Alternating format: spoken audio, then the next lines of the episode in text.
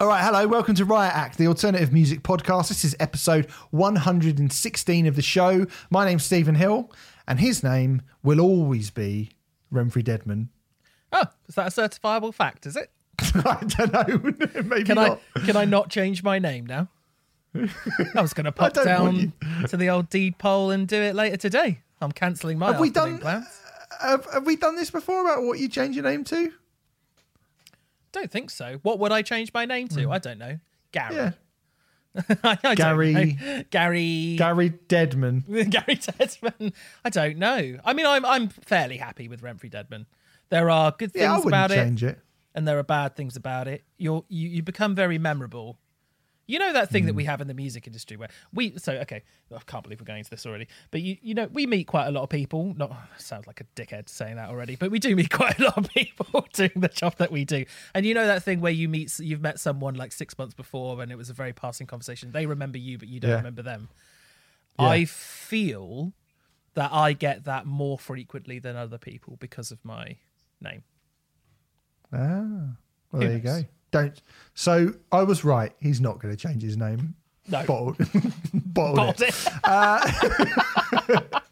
On the show this week, we're going to be reviewing the latest releases from Clipping, Pallbearer, or Tekra, and Fever 333. Hey, by the way, thanks to the guys at Signature Brew. Cheers to the guys at Signature Brew.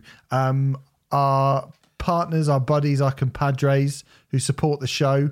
Um, they're very nice people. Um, I think, as we've mentioned before, Renfrey, they uh, they have been brewing music related beers deep in the heart of East London in their laboratory. Should we call it a laboratory? Should make it sound like some sort of Bond villain esque scenario that they have over there at Signature Brew? It sounds very chemical, from, uh, but sure, why not? I think that sounds good. Yeah. Yeah, they've been doing that since 2011. Um, uh, have worked with Jamie Lenman, Idles Slave Sports Teams, Mogwai, Frank Turner, Enter Shikari, many, many more people um, to create and concoct delicious beverages for you, dear listener, to enjoy. Um, if you go to their website, signaturebrew.co.uk, and use the code Riot Act, should I say it in small capital? I mean, it feels like this is this it now, jokes. haven't you? Skis jokes getting old now, getting isn't it? thin, isn't it? But Yeah, yeah, It's getting really thin. So put the yeah, we're gonna we're gonna that but that's it now. We've that'll be the last time you hear that. Good. Um signaturebrew.co.uk, use the code RIACT uh, in the checkout and you get 10% off all of their beers. Oh, hello. Or or, or lemonade. Or The bloody Jamie merchandise. Lemonade. Yeah. Or merchandise. Yeah, yeah, yeah. Uh, fantastic stuff. We were getting on a passion kick last week. Thank you to everyone who um, Yeah.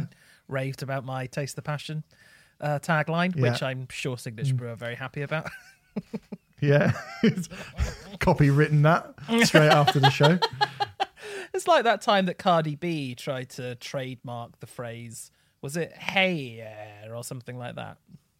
What? It's like- I don't know about this. It's a it's a it's a common phrase in the um, trans community apparently, and she tried to trademark it. I don't know. It's I, I, I shouldn't talk about pop. Whoa, there's a lot of things in that that you shouldn't talk about. Actually, it's quite a few. Well, quite I a few things that I could have I'm just reporting the these. story. Just reporting the story. I'm not. Uh, this was a while ago, but she tried to. She tried to trademark a, a word, which I didn't really. Well, I suppose it is possible actually, but yeah. Um, but a common, Hmm. a commonly used word. It'd be like us trying to trademark riot or Right. something like that. I don't know. On Saturday, I had a lovely can of backstage. I got a, I got a Chinese takeaway, and I had a nice can of backstage IPA India Pale Ale um, that the lovely people at Signature Brew sent me, and I have to say, it was absolutely delicious. And I'm still going through those those those nice um, pub in a box that they sent us. So uh, thank Yeah. you very much. Oh yeah, I had a couple. How are you getting on? You've had oh a couple, did you? I've now? only had. I've only had four. Uh, Of the what sixteen cans we've sent, I've had four, and one of them I gave to my housemate, which she loved. Uh, she had the Saignon, Saignon something or other. It's yellow and blue. Right. It's very nice, apparently, but I haven't. It tried is nice. Okay. Um, I just wanted to shout out the backstage IPA because I was like, oh, I could drink three of these in a day Only three. because I'm mental. Um, out. Uh, a myriad of tropical flavors, including passion fruit. There it is again. Tangerines and berries. Throw in an encore of pine and crisp citric notes, and you've got yourself a party. Oh, So it says on the website, and. I'm inclined to agree. So, um, yes, thank you very much to them. Signaturebrew.co.uk. Put Riot Act in the checkout and um, order yourself some beer. I think that's what you should do. I I agree. Just my opinion. Just my opinion. Um, but yeah, thanks very much to them. They are very nice. And they support, as we put a little post up about the fact that they actually support, um, Yeah. you know, live music and stuff. They took out a, a, full they page. they- Believe. yeah, they took out a full page ad in a magazine. I can't remember which magazine it was, but they took out a full page ad in a magazine, basically just to kind of say, "Don't worry, live music will return. We're all in this together." And I was like, "That's really fucking cool." You know that. yeah, man, it's really nice. You know. So yeah, we like signature. Yeah, it's cool. good. Thanks, guys. We appreciate that. Um, also, go over to our Patreon page as well, and uh, you can get some exclusive content if you're enjoying what you're listening to. Quite why you'd be enjoying this so far, I'm not sure. But anyway, uh, you can. Um, Patreon.com forward slash Riot Act podcast. Um, we have the four pa- four dollar fifty tier, which gives you um, access to two classic albums a month. We do classic album podcast. One of my picks, one of Renfrey's picks. Uh, on Monday, the classic album on Nick Cave's Skeleton Tree, which we've been chatting about for a little while, went up. Um, a few people I noticed on our, our social media pages got in touch to say they'd never listened to the record before, and holy shit, Yeah. correct. Um, as I'm, I'm as as as hard as it is to listen to that record, I'm glad that people who hadn't heard it before did go out of their way to actually go and listen to it because it just really does deserve to be heard. As difficult as that listening process might be. Yeah, I like doing these more recent ones because it feels like we're putting a stamp on something. And uh, whilst it doesn't feel like a particularly hot take to say that Skeleton Tree is a classic album, even though it's only four years old, uh, it's nice for someone to come out and say it, like us. Yeah, like us, partic- particularly us. I would say particularly us. Um, also, uh, you know, if, if four pound fifty seems a bit steep for you, and you just want to support it by the podcast by doing any little other amount that you think is worthy of, of our time, then you can also um, sign up for any amount of a dollar or more, and you can get a get a Rioters review a week as well. I think we've just had one that should be going up soon ish on Cavell Uh, yeah, it should have gone up already. You should have received Mm-hmm. Kvelertak yesterday if you're listening to this the day it came out. So um, uh, the reason why I'm being a little bit like cautious about that is because we haven't actually recorded it yet. No, which is always a, And I'm that's always a good sign. Always a isn't it? bummer. But the thing is, we're doing it straight after this. So unless one of us sort of dies in the middle of this recording, It's possible. we should really. it's possible. oh yeah, it really is. Also, another thing I should tell you to go over and take a little look at is something we haven't spoken about for a little while. Our YouTube channel. Um, over on our YouTube channel this week, we put up an exclusive music video from Sugar Horse. Sugar Horse being one of our favourite new bands of 2020, and I sat down with Ash, their singer, to have a little chat to him um, about a brand new Sugar Horse single. Which, if you're listening to this podcast the day it comes out, the single "The Great Shame" is available on all streaming services now as we speak. So you should absolutely go and listen to that song. It's fucking brilliant. It's really long and expansive and excellent, and it sort of is all the things that I thought was so good about Sugar Horse when uh, we reviewed the Drugs EP earlier this year. I sat down and had a little chat with him, and um, we got an exclusive look at their brand new video for that song. And the video is unbelievably bleak. It's one of the bleakest things I've seen in a very, very long time. Um, it really, really suits the the, the song um, as well. Uh, a, lot of underground stuff, like trains, trains and underground stuff as well. They they should go on tour with I Like Trains because they like trains. But um, yes, as I said, uh, go over to our Riot, just search Riot Act podcast in YouTube, and that will come up. Um, uh, that's been up there now. I hope people have seemed to be really, really liking the song and the interview. We appreciate that. Uh, it's it's bloody good. So yeah, the Great Shame by Sugar Horse. Go and listen to that. We're not going to do a full review, but it's up on our YouTube channel. Anyway, Miley Cyrus uh, has never is a name we've never said on this show before. Renfrey, we've never said Miley Cyrus. I don't think. Uh, probably not. No, I don't know. Have Have we had any reason to bring up Miley Cyrus? Apart from your now? I would. adoration of Hannah Montana, I don't think so. No, I think we might have mentioned Wrecking Ball before, maybe. possibly. Yeah, yeah, yeah. Probably. I think Yeah, feel so like Brady. I feel like Brady brought up Wrecking Ball when he was on the show. Classic. That sounds Brady. about right. Yeah. Classic Brady. Um, but we have a real, genuine reason to talk about Miley Cyrus uh, now. Um, she is going to be releasing. Well, we don't even know if it's going to be releasing, but she's working on a Metallica covers album. That's that's She- apparently a news story. yeah. She uh, she was in Interview magazine, presumably being interviewed, and she was asked what she was up to, and she says, "We've been working on a Metallica cover album, and I'm here working on that.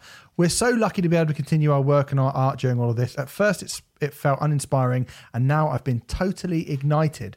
Um, we don't really know much more than that, but." Miley Cyrus is currently working on a Metallica cover album. What songs do you want to hear? Oh, Dyer's Eve, Dyer's Eve. Um, yes, that's what I thought of as well. Orion, Um, I mean, just her I'm, sitting in the corner. I'm really curious about it. I, I'm not.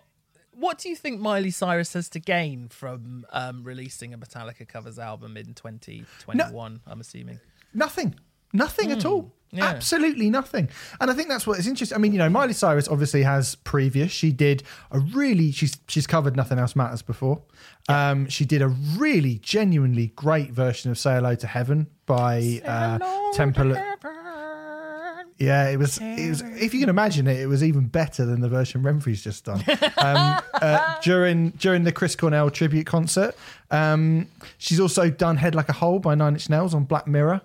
Oh yeah, Um, fuck, I forgot all about that. Yeah, yeah, yeah. So she's not. You know, she's got some previous um, of you know being part of. You know, she obviously likes and enjoys rock music. yeah. and that's cool.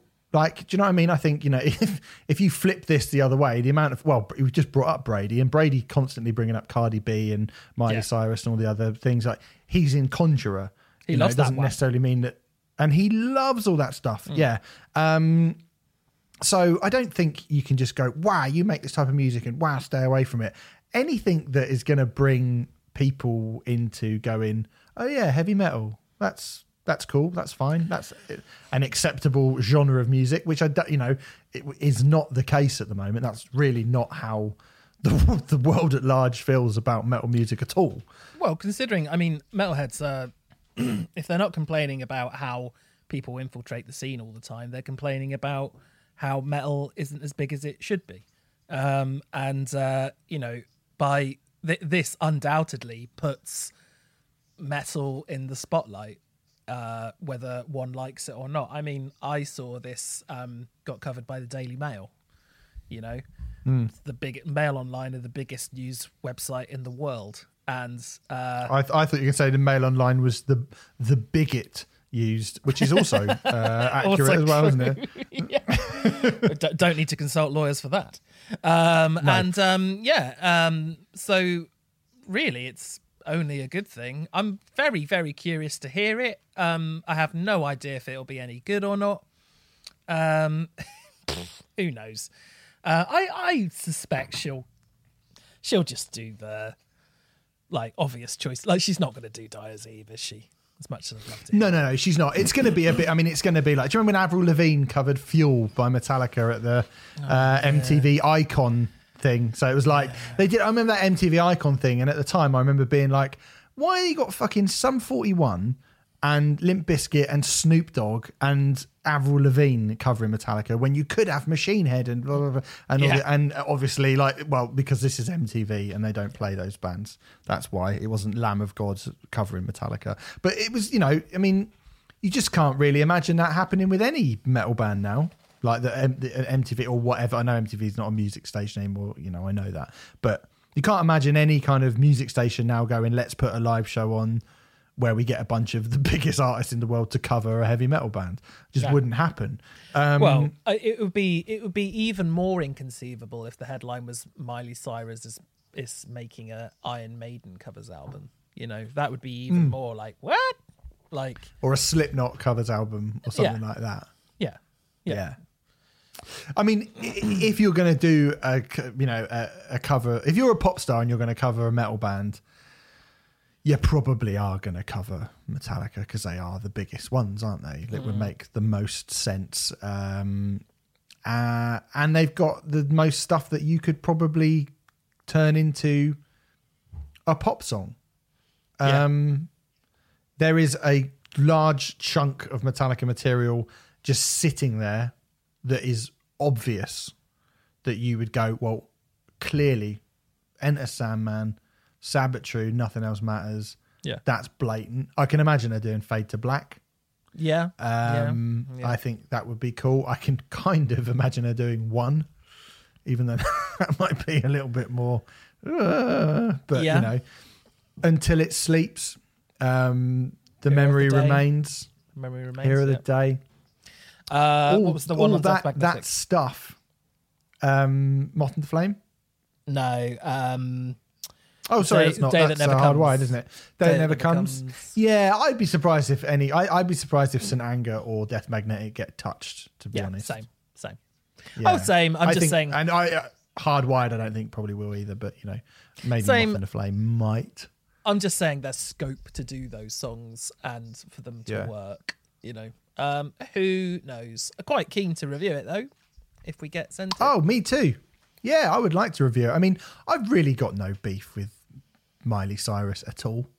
Um, she's a perfectly good pop star. You know. I'm completely uh, indifferent. I do like Wrecking Ball. I mean. She's got a good voice, and you know, she, voice, yeah. she's obviously it's a passion. It's clearly a passion project. I mean, like you say, there is literally no reason that she needs to do this. She's not doing this for. Cla- I mean, you know, metal fans are not suddenly going to go, "Oh, I might go and check out the Miley Cyrus back catalogue." That isn't going to happen. No, So, what's the point of it other than she wants to do it because she likes this type of thing?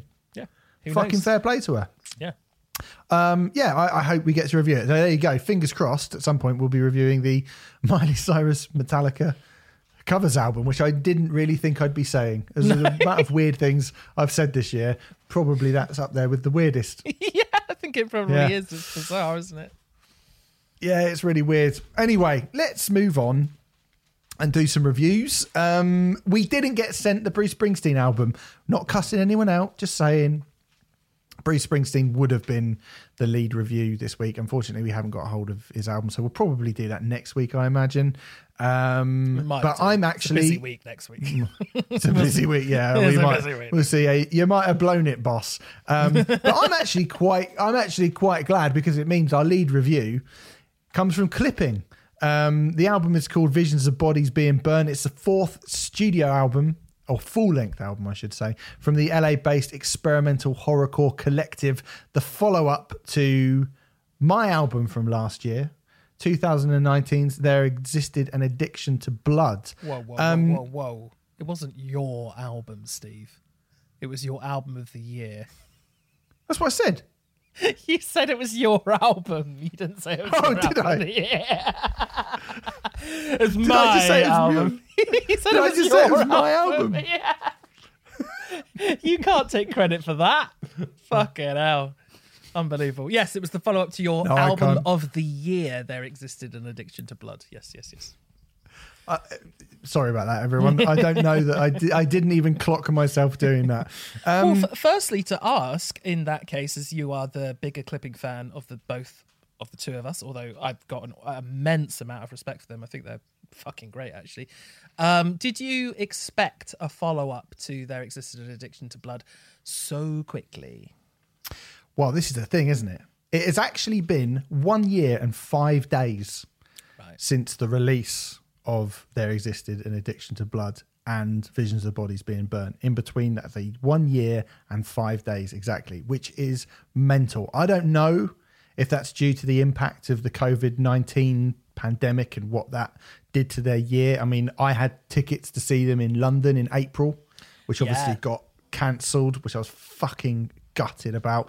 Probably the most I've been looking forward to seeing a band for a long, long, long time. Um, so I have no idea. I mean, I didn't expect to follow up that quickly, although I have to say, to their credit, and I'm sure the old CEO of Spotify will be delighted by this, but um, uh, hip hop artists and rap artists do tend to have a you know a pretty quick turnover. A lot of the more modern artists have pretty quick turnovers, and they you know th- there's not really been much of a gap in terms of the the amount of material that Clipping have continued to release over that time. We didn't review the EP that came out quite soon after the record dropped last year. I think it actually came out maybe two months after the release of the record. Um, and then we had that two track The single. yeah. EP single that was released uh, a few months ago, just after we went into lockdown. Um, so I don't know. I don't know if there was a plan on having a new album, although they do seem to have a pretty incredible uh, thirst for releasing new material. Um, but what I do know is that we have we do have another full length album of of, of material, and I mean, I think to to to bring out an album as good as there existed in Addiction to Blood, and follow it up one year and five days later, so quickly after this fucking masterpiece of a record, is pretty spectacular behavior for I any really- artist. I really wasn't sure um, what to expect either. When I saw the cover art, I thought we might be getting a kind of a compliment album to uh, There Existed an Addiction to Blood, just because the cover art of both records is strikingly similar.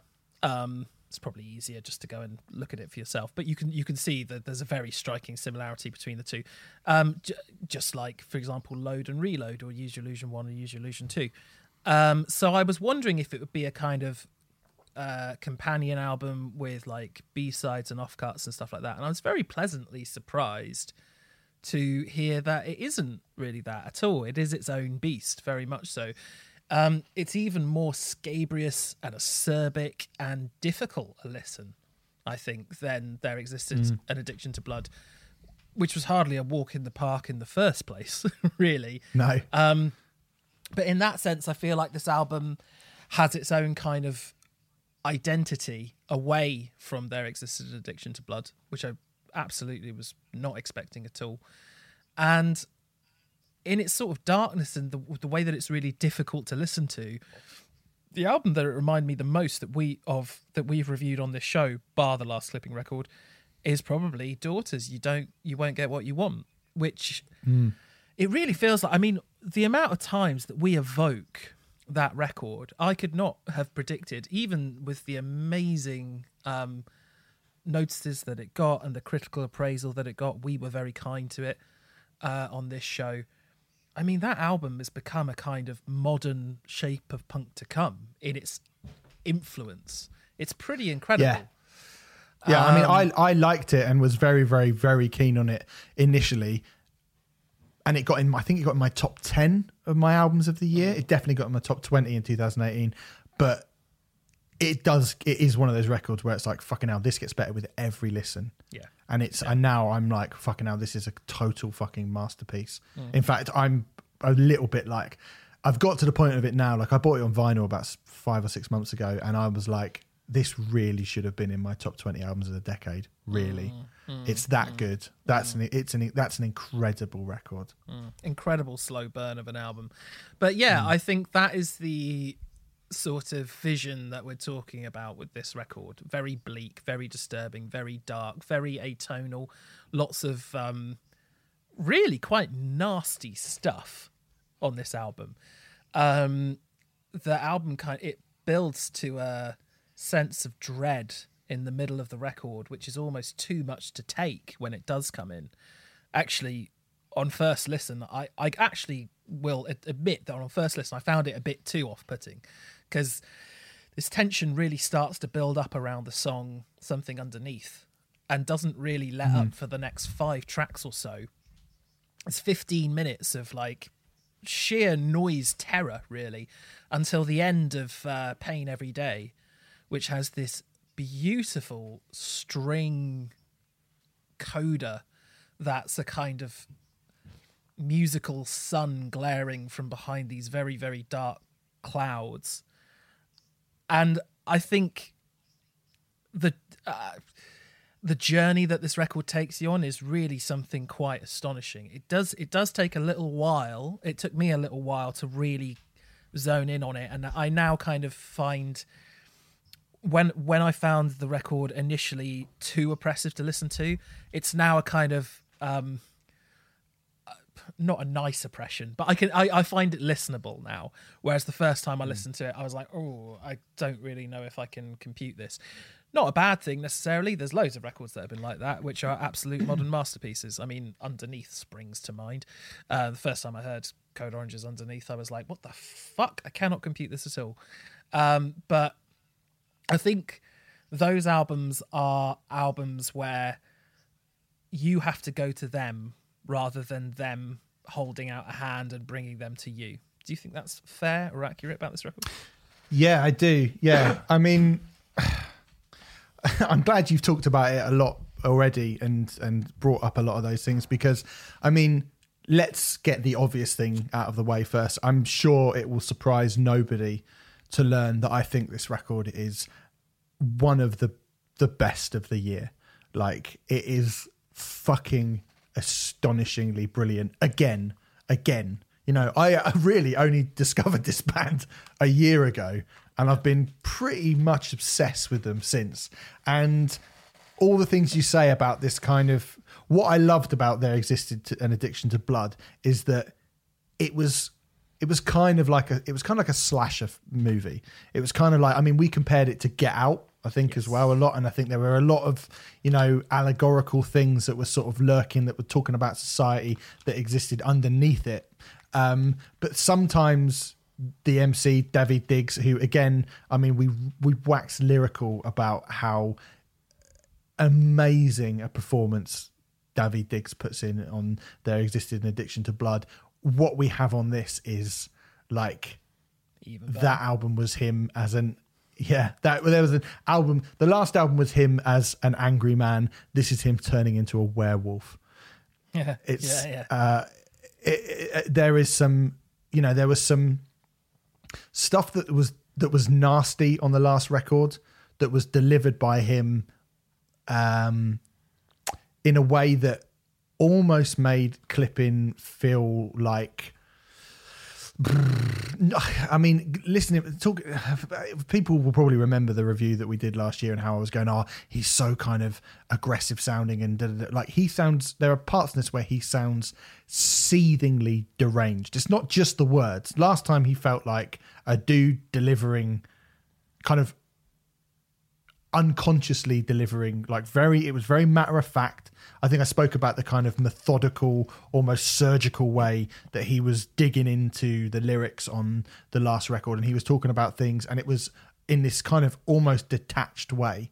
Whereas on this record, you get the full you get the full intent of what he's saying. Not only are the, the, the raps just as fast, just as um, kind of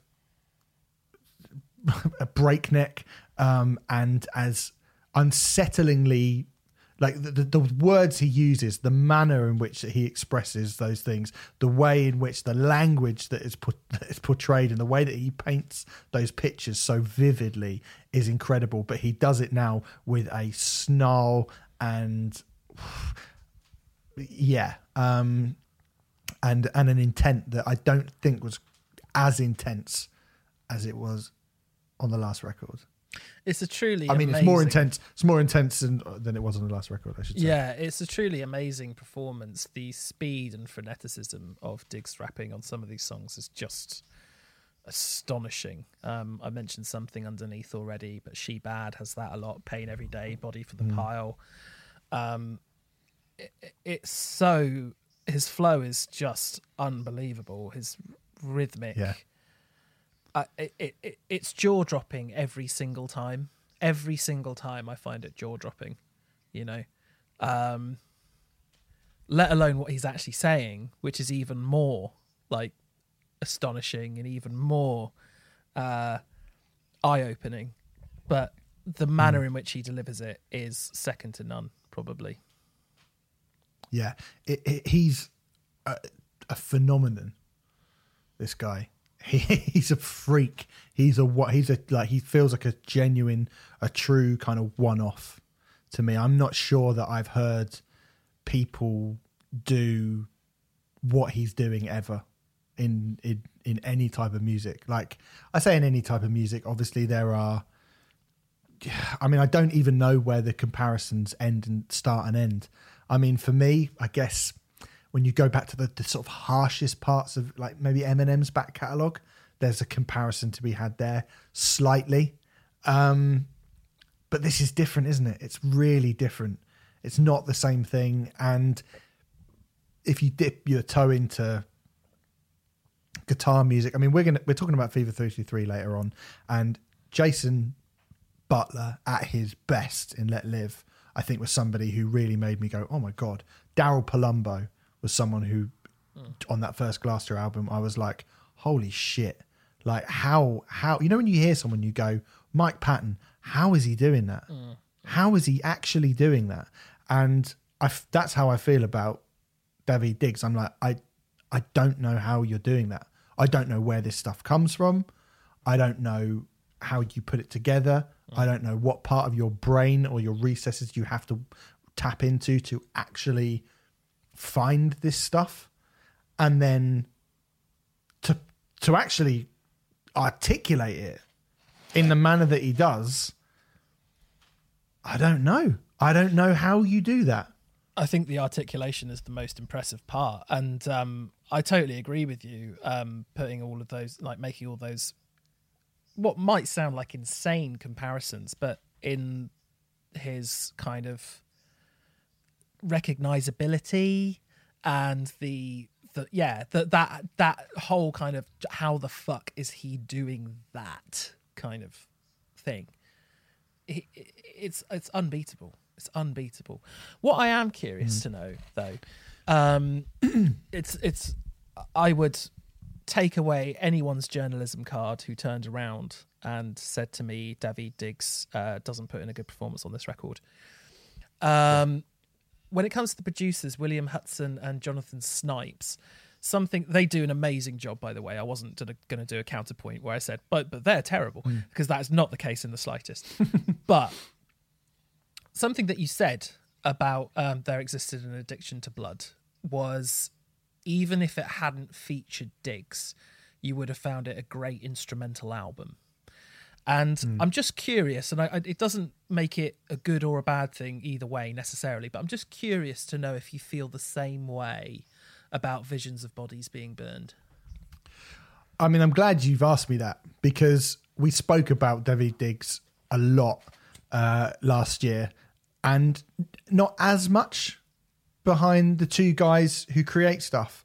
And this time around, even more so, I am happy to give them their dues because stuff like, so the opening song, Say the Name, they really bring far more to those incredible vocal lines by building it, morphing it, changing it, um, turning in it, adding little bits and bobs. I, I thought what was good about, I mean, you know, again, to mention another band we're going to be talking about later on, we're going to be talking about Autechre later on. And I think, were you to take David Diggs away from their existence and addiction to blood, you'd have an Autechre style um, electronic, ambient, di- quite difficult thing to listen to.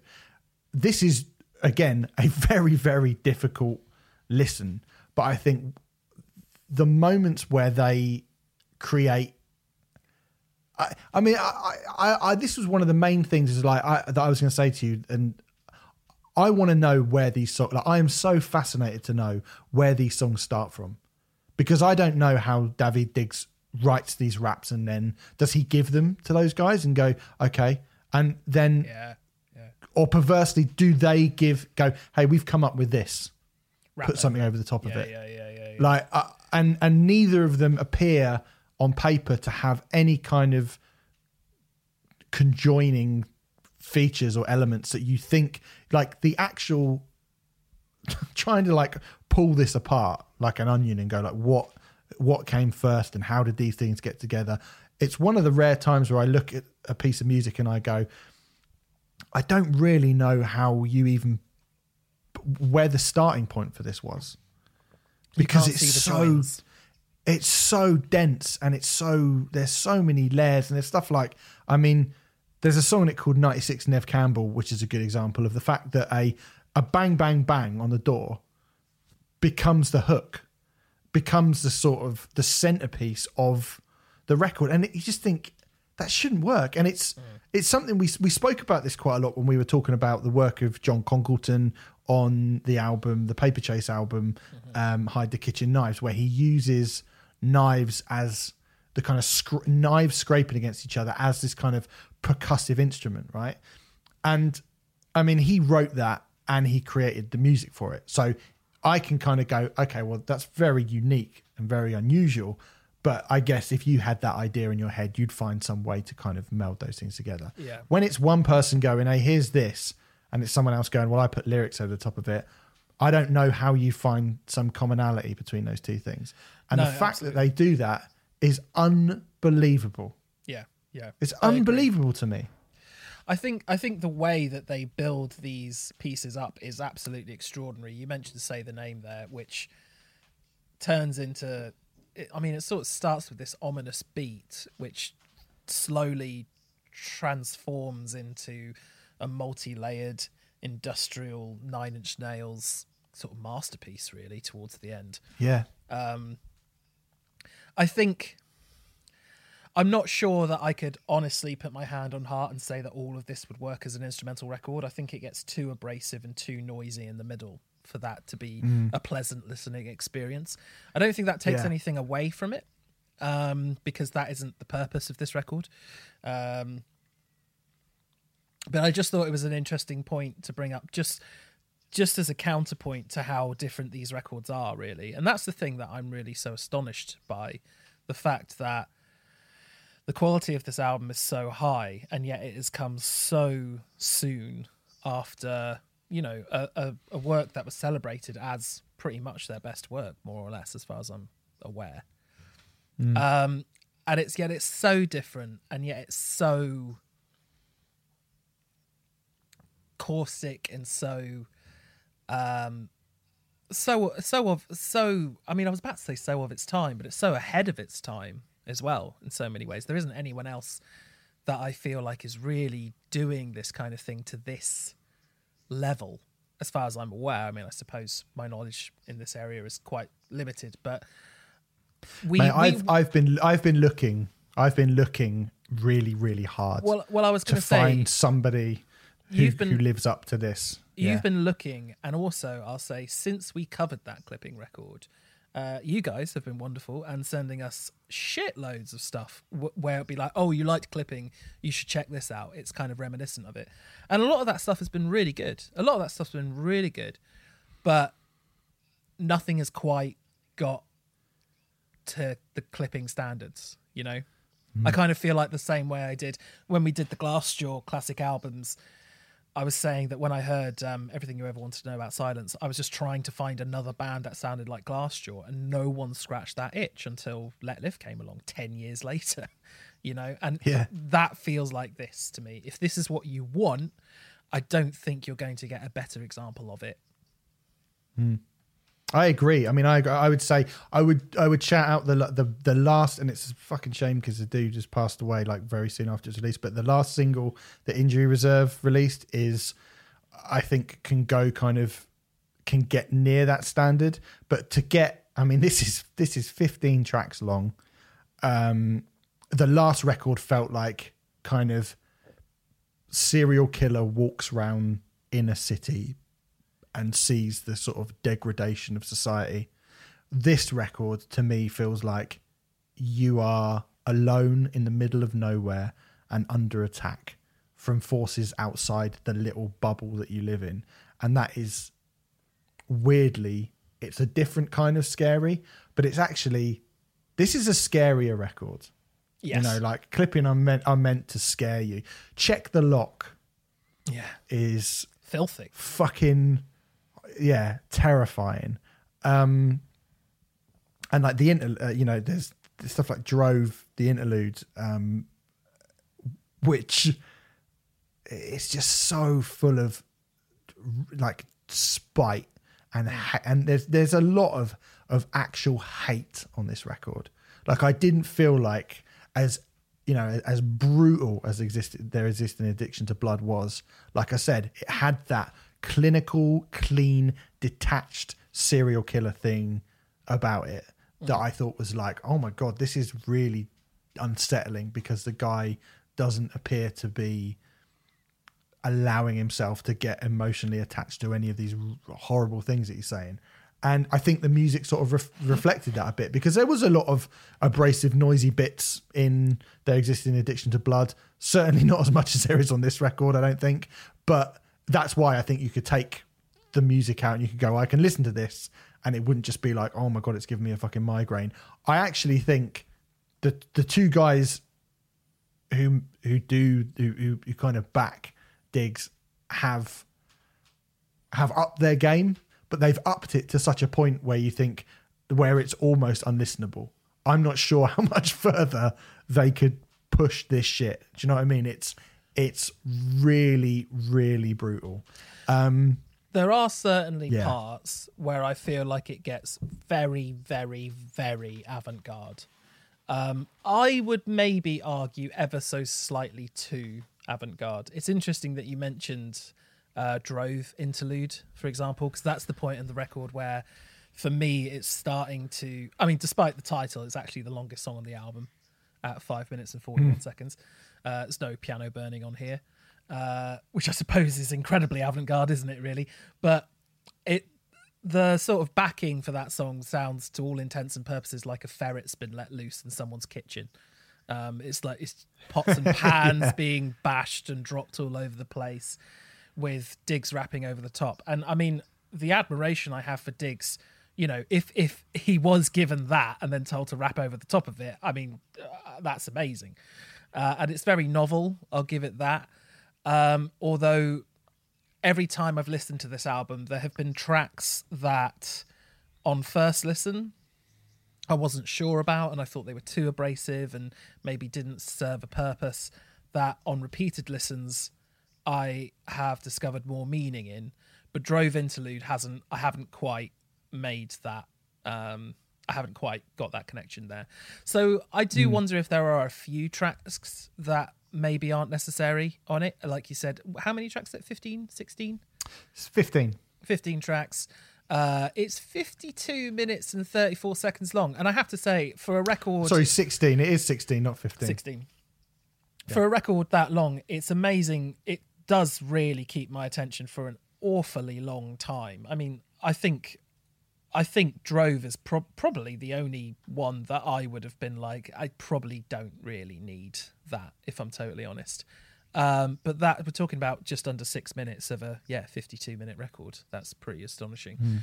Um, are there? I mean, like by the sounds of it, there aren't. But are there any points where this album loses you, or Um, no, not strictly. I mean, uh, what I w- here's what I'll say. Like, I, so we got this record um, relatively early. I would say we got it a couple of weeks before. Normally, you get like a week, week and ten days or so, you know, for for the record. But we got it, um, yeah, uh, three weeks ago, I think. And so I was straight away like I normally will, you know, there's it's, there's not many times I would like prioritize an album that's coming out three weeks from before we review it in general, really. But I was this- straight away this like, this time of year, especially. yeah, especially this time of year when you're just trying to fucking pl- plow through Keep as many up, as yeah, yeah. you possibly can. Um, so I was like, oh god, you know, and I think it was one particularly busy week, but I was like, well, no, no, no. I I just need to hear this now. And my first listen to it, I do remember being like, there's some. I think I said to you, I was like, the highlights might be higher than there exists an addiction to blood, but I don't think they come as often. And that was my initial reaction to it. Um, I have to say, with more and more and more listens, it's become, it's evened itself out a hell of Oh, a lot. And now I'm I'm at a place again where I'm not sure I would change anything about it. And if I do have a criticism, and I actually do have a criticism, and this is it, I wouldn't change anything about the version that we, this MP3 version that we have, this download, this digital download we have. I wouldn't change anything about that. And that's why I'm so disappointed to learn that they, again, I bought There Existed in Addiction to Blood on vinyl, and all of the um, interludes were taken out, Yeah. right? Which makes, you know, I know you said before, well, what purpose do these interludes serve and blah, blah, blah. I think actually on, on There Existed in Addiction to Blood, there were a couple of interludes that I was like, you probably don't you you you actually don't need them. You could probably do without them, and it doesn't change the record too much. Although it changes it more than I would like. I'll, I'll tell you that. In this case, I know again they've taken the interludes out of the vinyl again, and in Right. this case, I think the interludes are absolutely essential to the record. I don't want no intro. I don't want no Wytchboard. Um, you know? what I I don't want eating mm. alive. I I need that in. I need that on the record, and I'm really you're paying more for less. So I don't really know what's going on there. Like I'm quite disappointed that they've chosen to do that again. I don't know what the reason for it is. I don't know if it's just down to length, but then if it's down to length, do a fucking, you know, two LPs or I mean I think that it was a their existing addiction to blood was a double LP. If you have to do a triple, you have to fucking do a triple or write a shorter album. I don't know. I wouldn't, I'm not going to tell them to write a shorter album, but I am disappointed that they've decided like Drove again is meant to be an interlude. It's five minutes long. Five six minutes long. I mean, if that gets taken out of the album, I know you've just said, "Oh, I'm not too sure about it." I don't want that being taken out of the album. I think that's one of the oddest, most unique, creepiest sounding things on the entire record. I don't want It's- that being taken off of the vinyl. Certainly odd, unique, and creepy. I'll give it that definitely. Um, I mean, I, I, I'm, Hmm. I'm not going in too hard on it because I kind of admire the fact that it's on there. But uh, having said that, I'm not sure if I need it personally.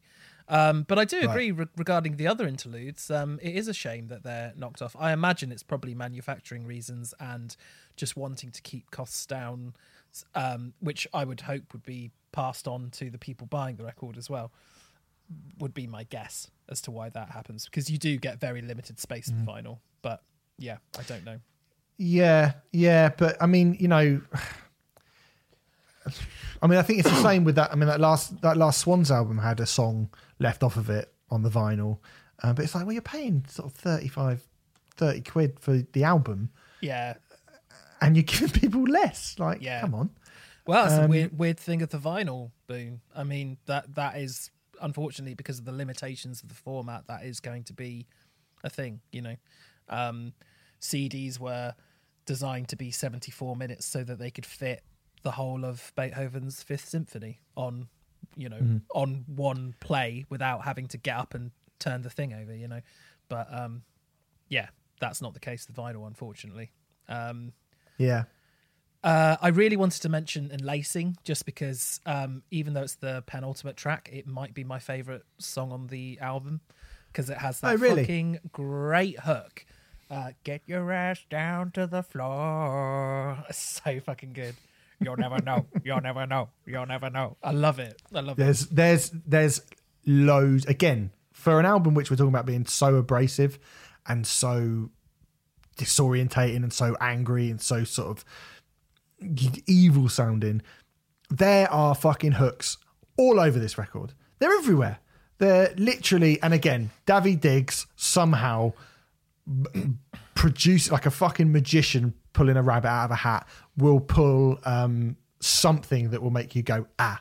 You know when i talk we, we talked um the other week uh about well we when we were talking about nick cave and i was like you need something to latch onto with a, with this very very difficult type of music this quite ambient type of music i mentioned bands like sixth and the dillinger escape plan um, and said, you know, there are little pockets there that you can sort of hold on to. David Diggs is again. It's rare. We said it about skeleton. It's, it was rare when I said about skeleton tree that Nick Cave is the sort of the the thing that you need to kind of gl- cra- clasp onto, clasp, grasp onto. Either Yeah, of those, either of those words. Um, that you need to grasp onto and. David Diggs, I mean, you said earlier, I think quite rightly, this album doesn't put its hand out. It's one of those albums that doesn't put its hand out to you and brings you in. It doesn't guide you. I think I think the hand isn't out the whole time like it is with most records, but I think occasionally he does give you a little like nudge in the right direction. Yeah, yeah, yeah. And how you know how fucking welcome are those bits? Yeah. Like Yeah. so welcome. And Well, yeah, and said- then lacing is as I said, it's like the It- sun poking through the clouds, isn't it? You know, uh, and Yeah, and they are yeah, needed, and they are expertly, um, they are expertly sequenced. You know, which is kind of all the more puzzling as to why the interludes are taken out of the vinyl version. But then, like I say, probably just a simple manufacturing thing. I would have thought, but yeah, Um, yes, I mean, again, uh, like in in sort of summation, I suppose uh, this is another uh, brilliant clipping album. Um, I would say at the moment, I mean, I've, we've sort of talked we talked a lot about about a lot of good music this year in terms of a a heavy band, an aggressive band, a forward thinking band. There's we've talked about Code Orange a lot. I mean, you know, I hate to bring them up all the time. I tend to bring them up quite a lot when they're in you know direct comparison to people. For me, Clipping are the only band that go nose to nose with Code Orange and go, "We can do what you do as well." Do you know what I mean? They are the two standard. They're very different types of bands. It's very different types of music, but I don't see anyone else, particularly in sort of guitar music, going up to Code Orange and being like, "Well, we can do this as well." They just don't. But I almost feel like the the reason why you're saying that is because they are at odds with each other. They are so different from one another, and the only the only thing that I take um, uh, umbrage to with that is is that we can do this as well. I think Code Orange and Clipping are doing very very different things and very much forging their own paths, which is exactly the kind of music that we get excited about in the first place. Well, uh, well, actually, I, I think the comparisons between the two of them are they're not obvious, but I think they're more. I think they're they're more similar than maybe you give than you give them credit for. I would argue, actually. Okay. I think you've got you've got two bands there who are really interested in doing something unique. They're really interested in doing something as cutting edge as possible, um, but at the same time, they haven't forgotten to write hooks and and songs and there are parts in both of those albums that from like i say from nowhere from out of the sludge will come something that will make you go oh yeah i get that. Like you don't get anything weirder than like you say than the the um than the the music that you get on drove. But then you don't get a nastier more kind of odd sounding breakdown than you know the shit that you get on like last one's left on the code orange album mm. but yet somehow they mm-hmm. managed to make them feel like i don't know it's weird because when you talk about obtuse and avant-garde and angular and odd bands like we've spoken about a lot of them. This is not imperial triumphant. Imperial triumphant do not have anything that th- those doors are firmly locked i think on the imperial triumphant album. I have gone back to that and i have really tried. And as impressive as it, the entire thing is Yeah, I, I it's a difficult record to love. Yeah. this is this is a hard record. Underneath is a hard record but they're not hard records to love. And i think that's where the similarities um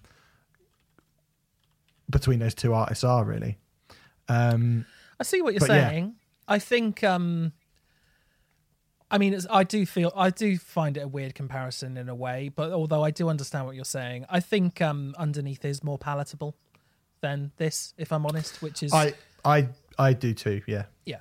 Um while still retaining uh, uh, an avant-garde, an odd uh, experimental edge, which is debatably even harder to do. But um, I still think this is an absolute triumph, and to to follow to follow an album like there existed an addiction to blood you know i mean let's remember i mean if you go back to that review i was still quite firmly in my i don't really understand hip hop thing you know um, I was going to say phase then, but it's been the majority of my life. I don't think that's a phase. Um, and um, and you know, I mean, I'm not I'm not going to sit here and go, well, a year later, I totally fully get it now. But it is bands. Well, it probably was that record that properly opened the door for me um, to being able to really get an understanding and a sense and an appreciation for this kind of thing. Um, and I think that that's an extraordinary thing. You know, the, in that sense, I can compare it to Refused. Refused were the band that got me into hardcore. Um, Metallica were the band that got me into metal. You know, and if you're putting it up against Glassjaw, were the band who got me into sort of post-hardcore, I guess. You know, if you're putting it up with bands like that as some of the most important bands that you'll ever come across, Clipping are probably one of the most important bands that will ever exist in my lifetime. So here's a question for you, Renfrey, and it is a it is an annoyingly loaded question. Um, which of these two albums that we've done in the last year do you think is the superior record? I do. I would give it to There Existed an Addiction to Blood. Um, mm-hmm. I do. I mean,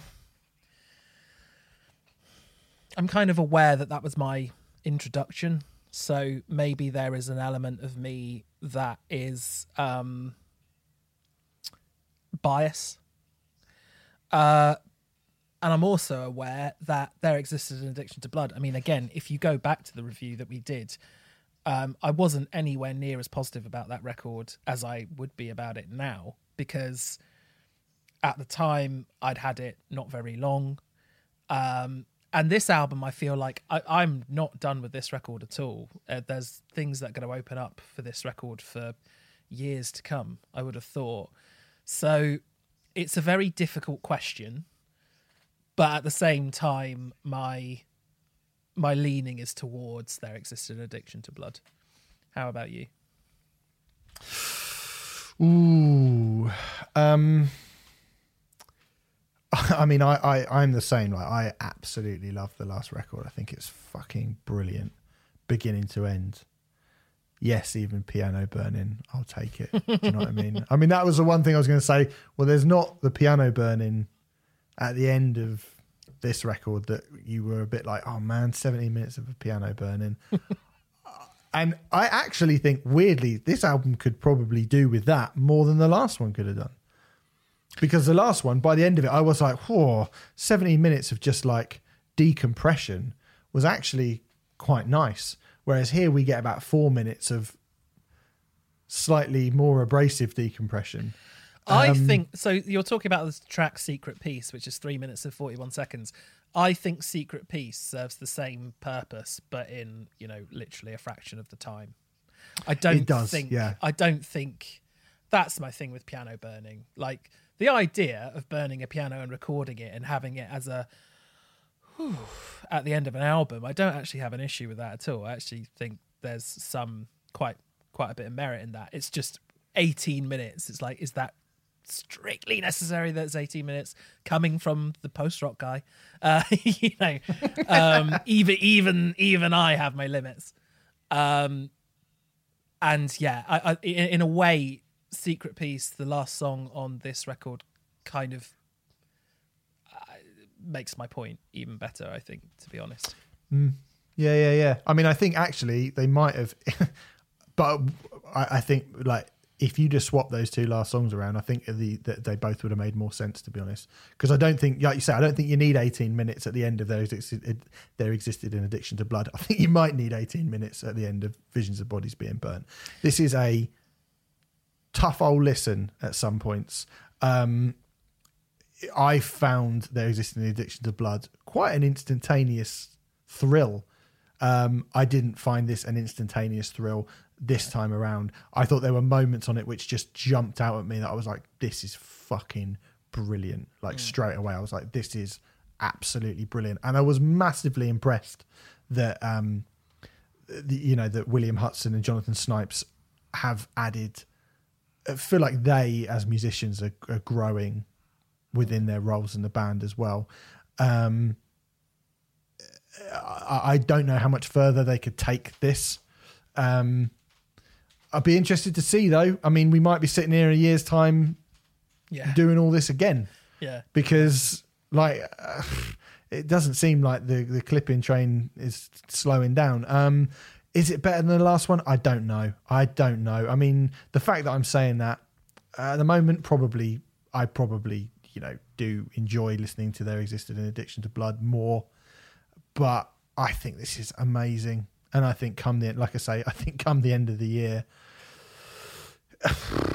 it's gonna be, it's gonna be in the mix for the the big one. There's probably five, four, four. It's probably yeah. This be this being the fourth fourth album that I would go. There's only really four albums that could realistically top my end of year chart thing. Our top twenty albums of the year, and I think this is good enough to be one of them. To be perfectly honest, I don't know if it will, but it's really, really amazing. I'm just, I think you know, it's easy to be impressed by this band, and there's a lot of music where you can go, I'm really impressed by this. Like I say, Imperial Triumphant, what an impressive record! What an incredibly impressive thing to listen to. I can't get anywhere near it though, uh, but I'm I've got pretty close to this, and it's it, it's it's incredible. Yeah, I think it's really good. So there you go. Well, if you want to find out um, whether uh, Five Finger Death Punch reaches number one spot in uh, Steve's albums of the year, uh, you, you- can tune into that in the- a couple of months' time. Have you seen the Five Finger Death Punch video they put out? The- yeah, I wonder if we should have uh, talked about that actually. Yeah, yeah, yeah. No, no, no, no, probably not. um, I mean, this is a difference. There are some, there are some bands. It's just, I think, you know, you you you aren't capable of having those kind of conversations. And Five Finger Death Punch are a band who I don't think you're really capable of having making those kind of points. There are points and there are nuances here on this record that we've just been talking about, this clipping album, that sometimes you go, is he talking about that's kind of about gentrification and that's kind of about um uh like the wealth the, the sort of pay gap and uh, there i think there's stuff underneath the surface on this record that is delivered incredibly brutally um but then you look at and we, we spoke about Idles and the sort of like what's really going on beneath this. And there's none of that with five finger death punch video. It's just like uh, it's freedom. Yeah. you know we're you know we're all communists now because of freedom. What? Uh rubbish. Anyway i'm sorry to fucking Although mention they- five finger They are selling Five Finger Death Punch uh, masks, face masks though. Yeah so any opportunity to make some money. what what what are you on about? Of course. Um and i quite like five finger death punch but i mean in comparison to this dearie me. Um visions of bodies being burnt by clipping is out now and you really really really really need to listen to it i think. Um let's go on to our next album. I think renfrey thinks that as well don't you? Yeah, yeah, yeah, definitely, definitely. yeah, yeah, good. Um, let's go on to our next album. It comes from Pallbearer. Uh, the album's called Forgotten Days. It's the fourth studio album from the Arkansas doom metal band. The follow up to their critically and I guess commercial breakthrough, uh, critical and commercial breakthrough. Um, I think most most people probably. Um, well, I felt like Pallbearer's profile considerably rose when they released Heartless Yeah. in 2017. I think that's, think that's fair, to say, isn't it? Yeah, yeah, yeah. Yeah. Um, It appeared I- on I- my that- it appeared on my top twenty albums of 2017 list on the Independent. So yeah, Right. Okay. It, I don't think it did get on in my top twenty albums of that year, but I do really, really like that record. Yeah, I think really there's good. a really special aura around it, and I also saw them at Bloodstock in 2018. I want to say, um, and they were they were excellent. They were really, really excellent. They also do a great cover of "Run Like Hell" by Pink Floyd, which we've Yep. spoken about before, which I think is that a few times. fucking awesome. Yeah, so I was very much looking forward to this record, um, particularly when I was sort of reading up on the the sort of thematic through line of the record. Um, again, I mean, I feel like we've spoken about record you know, having just come off of Skeleton Tree, being like, oh, another album about loss and people dying and close family members being taken away from you. Um, it's not necessarily something I was like, oh, hooray. But at the same time, I always think that makes a really, really interesting art. I mean, the first song, um, "Forgotten Days," which obviously is the uh, is the title track as well, um, deals with the um, uh, uh, Brett Campbell, the lead vocalist, his grandmother's Alzheimer's, I believe, and the sort of her her sort of descent into dementia, which is you know really really sad. And there's stuff about band members, family members passing away throughout this record. So it is a kind of uh, a melancholic lament to to loss, I guess. This record broadly. Yeah, you could compare it to Emperor of Sand in that way, Mm-hmm. I think, which was a, a similar kind, had similar themes running throughout it. There was a lot of loss Mm. detailed in that. Um, that first song that you mentioned, um, pretty difficult to talk about that song without mentioning Black Sabbath. I think the Uh, pretty difficult to talk about this without mentioning Black Sabbath. This Mm. whole record without mentioning Black Sabbath. Um, I guess we should sort of say it now about that. You know, I feel like we we every time we do a Doom band, we have to sort of preface it by going, "Me and Sounds you like don't listen to much Doom." yeah, Well, it sounds like Black Sabbath and me and you don't listen to much Doom. Yes, but but Pallbearer, I think Pallbearer are um, a band who stray outside the boundaries of doom, uh, in that that there's a real melodicism to what they do. I mean, they don't they don't have any screamed vocals, do they, Pallbearer? I don't think. Um, No. and so as a result, there's a real. What I was kind of amazed at with Heartless is how it kept me engrossed for its entire running length. And it's only, I think Heartless is like seven songs, but they're like really long songs. You know, it's a long record. Uh, this album's 52 minutes and 56 seconds. Um, it doesn't quite keep my attention the whole way through, but it's not bad considering it's a Doom record, which doesn't tend to be my kind of thing, really. And I think it is that melodicism that they bring to it. And Brett Campbell does have that very kind of Ozzy Osbourne style uh, vocal, I think, as well, which is it's just difficult to not talk about it really. Not that it's a bad thing at all. I mean, it's Black Sabbath that we're evoking for fuck's sake. It's not the worst thing in the world. Um, but yeah, No, no. Um, I think I think you've nailed it there, mate. I think you've absolutely nailed it because what sets Pallbearer apart from um, those doom bands that we talk about that we're rather ho hum about, I think, is the kind of the progressive psychedelic nature of the, the the the longest, particularly you know on the on the last record, the the more sort of progressively minded psychedelic parts that they were bringing in, which I thought were really interesting and and and gave them a brightness that a lot of doom bands don't have. It Yeah. also gave them a um, a dynamic range that a lot of doom bands don't tend to have quite either. exactly. Yeah. Uh, and yes, sounding like Black Sabbath is a lot of people have tried to sound like Black Sabbath. The problem is, is Black Sabbath are better than every single one of those bands. And I don't think that's a controversial thing to say in in any way whatsoever. Black Sabbath are one of the best bands of all time. Um, so if you're just going to kind of go, oh, we'll lean on that kind of Black Sabbath sound. Well, what you, you better be giving me something else because I've got fucking Black Sabbath, mate. yeah, Like, yeah, yeah. do you know yeah, what I mean? exactly. And that's usually, I think that's why we're usually a bit like, eh, you know, about a lot of Doom bands. And Yeah. um, I think for me, this record leans a little bit too much towards the the Sabbathisms, and we don't get as much of the stuff that I found really interesting on the last record. And bearing in mind the sort of the thematic bent of this record, I think that's an odd thing, and I can't Yeah. quite put my finger on why this record hasn't grabbed me in the same way as the last record did. I've, I've, Yeah. I found it really difficult to actually properly ascertain why it is that I don't think this record is as good as the last record. I, in a way, I'm glad you said that because I do actually agree with you. In a way, I'm I'm annoyed that you said that because I was hoping that you'd be able to articulate it because I can't either. I can't put my finger on why this record doesn't grab me in the same way that Heartless does, and uh, Foundations of Burden, I think, was the previous one as well, which is a- another brilliant record. Um, but there's just something about it which doesn't quite add up. It's interesting. I've seen some reviews say it's the best Pallbearer album to date, and I strongly disagree with that. I think I think it's Yeah, um, me too. it kind of it feels too it just doesn't feel like it's much of a progression and i don't know what they're supposed to do or where they're supposed to go but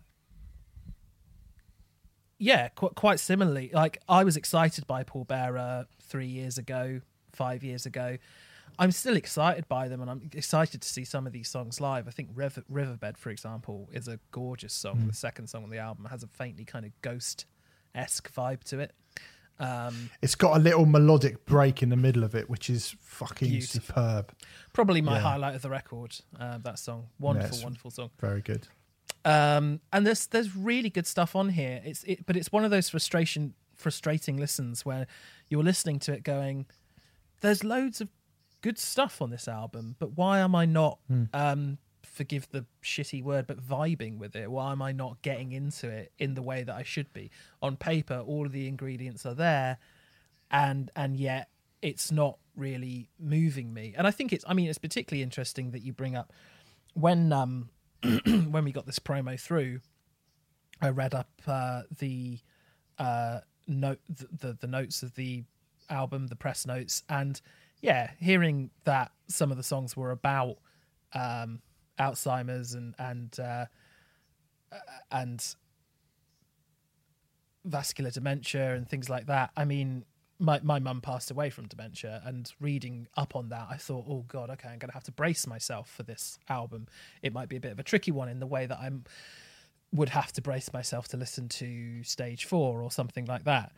And I did a lot of bracing, and it didn't seem to be necessary at all because I personally didn't get that um, that emotional weight delivered to me at all if i'm totally honest. And and i think that's quite troubling. If someone who has been through the same experiences a year and a half ago can't quite relate to it surely there's an issue there. Or maybe it's maybe it's me i don't know but i didn't Well, mm, I, am not sure it is because I didn't either. You know, I didn't.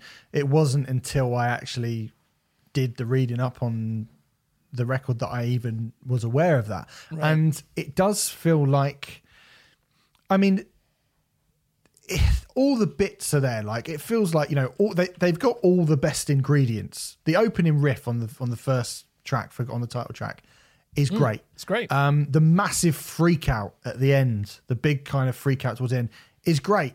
Um, Stasis is really, really good. And, you know, it got that squalling riff, and I heard loads of kind of Soundgarden in that almost. You know, there's Ki- it's Kim Thayil and it's um, uh, Jerry Cantrell. And I was like, and I love that, you know, that's more of kind of you know that that doomier end of grunge as opposed to just Black Sabbath, you know. And I thought, well, great. And then they follow it up with Silver Wings, which is twelve minutes, and again, I was like, uh, is this really grabbing me? And then you get the last couple of minutes where the strings come in and like the sun breaks through the clouds, I know Yeah. we've said quite a lot. It's really, really beautiful, and the kind of there are parts where they get like ruination um which is a great song it's got this aching heavy metal bombast that pallbearer can do so well and i like the record and i like so many elements of the record. There are so many individual elements that i like but it's like it's like making a casserole and you go i've got the best beef and i've got fresh vegetables and i've got the best stock and i've do you know what i mean? And having all the best stuff and you put it in a pot together and you don't quite stir it enough. And i can't quite put my finger on exactly what is missing because on the surface all of the things that you would need for a good pallbearer album are here or a great pallbearer album here because mm. it's still a mm. good album. It- this is still a Still good, album, Yeah, yeah yeah yeah yeah. It's still a good album but i just think dynamically it's maybe not it's not as interesting. And there are i mean we've just been talking about the hooks that were necessary for the clipping record. I think without the the same level of dynamics that they had on the previous record where i felt like they but you know it, it's i'm glad that pallbearer as a doom band borrow on kind of 70s hard rock grunge psychedelica all that shit's great. I don't think they do it enough. And i think a lot of this just does boil down to like oh you know you're a really melodic doom band with some really great bits when you do lean on that but they really previously have lent on it a lot.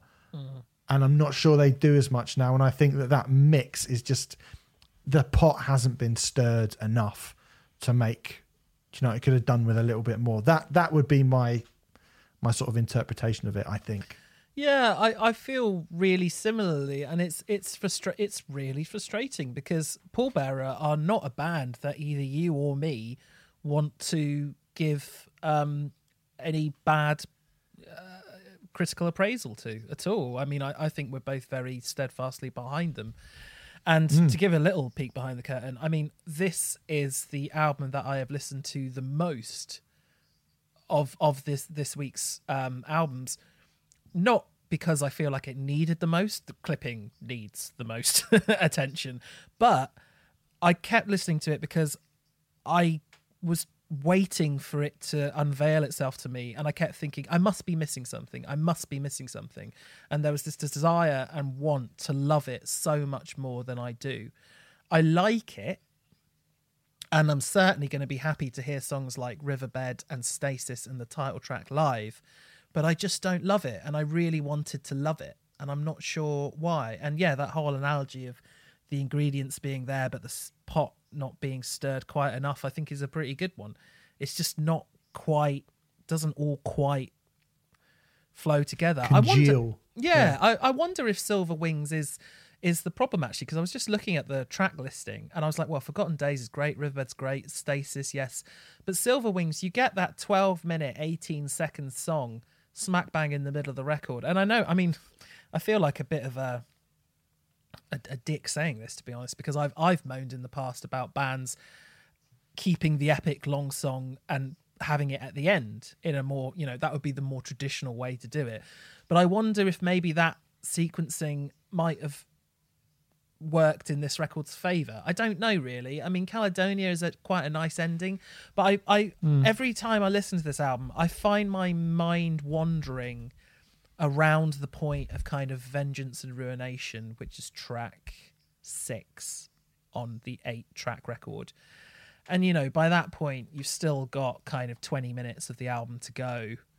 Um, and vengeance and ruination rite of passage and caledonia i don't think either of those songs are quote unquote bad songs. I'm just kind of kind of done by that point uh, which is not how i felt with previous paul bear records although it is often how i feel about doom records as a whole so yeah Yeah, me too. Me too. I mean, I, I, oh, I think it would be even harder, personally, if you stuck Silver Wings at the end because, maybe I mean, that I don't think that needs to be twelve minutes long. That song No, for a start. neith- neither I do don't think it need. And that when I saw it, the, like in the middle of the twelve, I was like, oh, I'm really looking forward to this. This is obviously Yeah. the centerpiece of the record. Blah blah blah blah blah. The last couple of minutes of it, I think, are incredible yeah but I was like, you you are better. I just I hate to say this, right? But Pallbearer are better than this.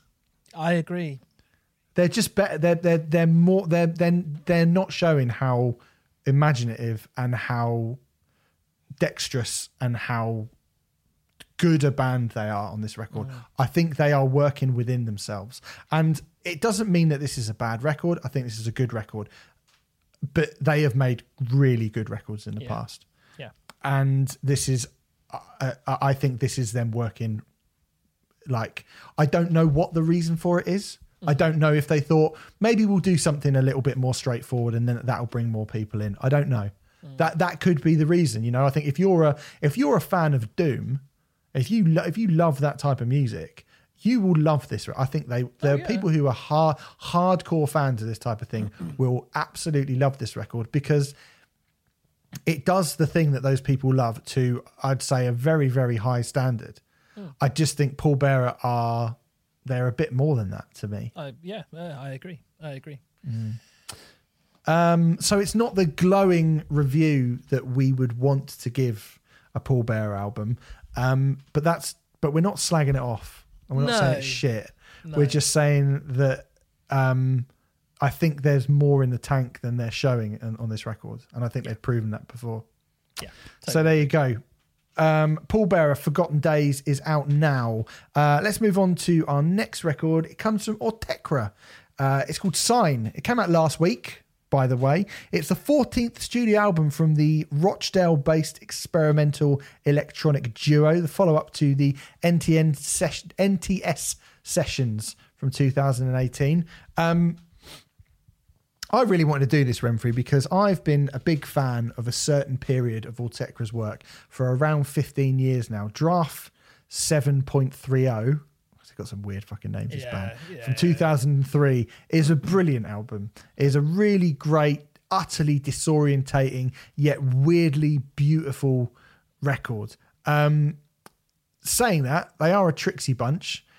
and there's only so much of that type of thing that I feel like I can actually handle, um, particularly this kind of ambient battering that they like to give people. So I have to admit that I've not really gone in on any of their latter day output until I knew this record was coming out.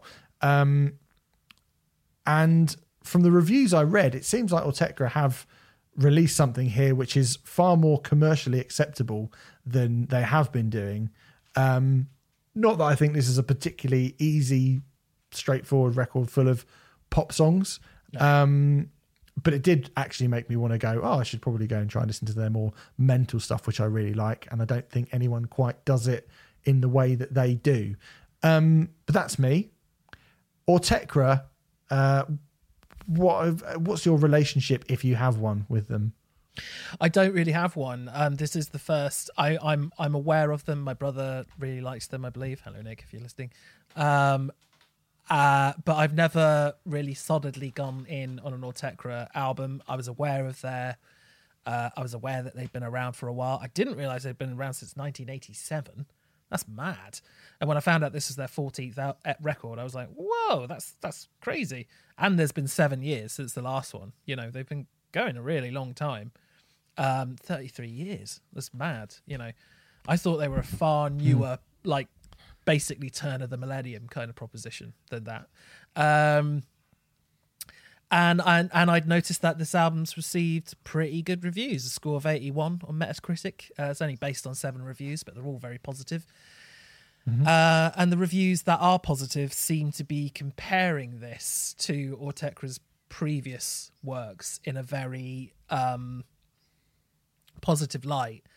Uh, they seem to be referring to this as a almost ambient Autechre, uh, or, or a far more kind of yeah, as as you said, n- not commercial but easier to um, Digest. understand and digest. Which um, I can't imagine what their other stuff might be because um, I mean we, we, we, we were talking we were talking about bands holding out a hand for you and like br- bringing you in, bringing you in on the journey. I really as the first two listens of this record, I did not. It's 65 minutes and 27 seconds, 11 tracks. I didn't feel like a hand was reached out to me once on those first two listens. Um, like not once, and I felt so kind of alienated from it, and so I just I wasn't responding to it well. Um, as I've listened to it a bit more, I've opened up to it a little bit, but I'm still not entirely convinced. Um, having said that, I do have a massive amount of respect for it, but sort of from afar.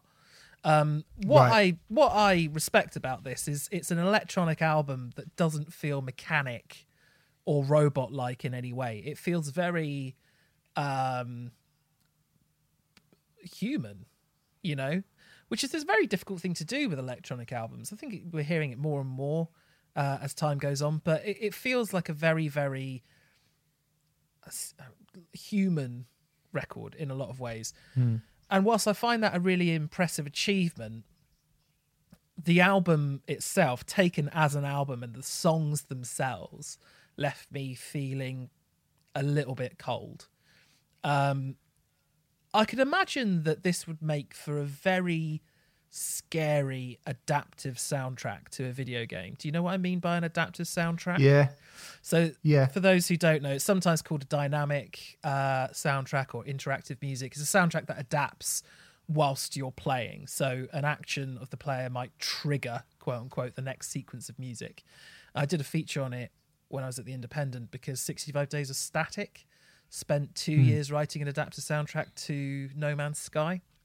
And whilst listening to Sign, I thought I thought that it would make for a particularly interesting adaptive soundtrack to certain bits of like I'm going into video game territory here, but there's a game called Portal. Um, you know that I was going to say Portal. yeah. Oh, brilliant. Okay. Oh, brilliant. You're on the Portal bandwagon. I fucking love Portal. Um, and Portal uses an adapt adaptive soundtrack in an incredible way. I mean, basic premise of Portal is you're solving puzzles, and as you get closer to solving the puzzle, different bits of the soundtrack come into it as a kind of audio indication that yes, you are going along the right lines. Keep going. And it's so subconscious. I mean, I've played hours and hours of Portal, and I didn't even notice it until maybe my thirtieth hour of playing the game. But it's so subtle and so brilliant. But this felt to me when sometimes I bring in a post rock album which is actually a soundtrack to something, and um, not always, but but often you'll be like, well, I'm sure this is cool when married to the um, thing that it's meant to, when when working alongside the medium that it's meant to work alongside, but on its own, I can't really get into it. Sign made me feel like that, and I was kind of like looking for what is the, what is this what is this uh, uh, what is this meant to be soundtracking? What is it meant to be a part of? And just sort of discovering that it was just like their 14th record. I- I suppose for me, I was a bit like, I don't know. I don't know. Would you sit down and listen to this record from beginning to end? Well, it's quite long. It's really long. Uh, uh, yeah, I mean, there's no getting away from it. It's long. It's not as long as draft 7.30, which is the one that I usually go to, which is actually three minutes longer. Um, Well- but well, that also They've released like triple albums and stuff like that, haven't they? They've Yeah, released some yeah, yeah, yeah. long records, and yeah. yeah i mean people i i i, I it- it's it's it's an awfully long journey to go on. And maybe it's doing it a disservice by looking at it as an album but then that's what we have to do isn't it? Because we're reviewing the album.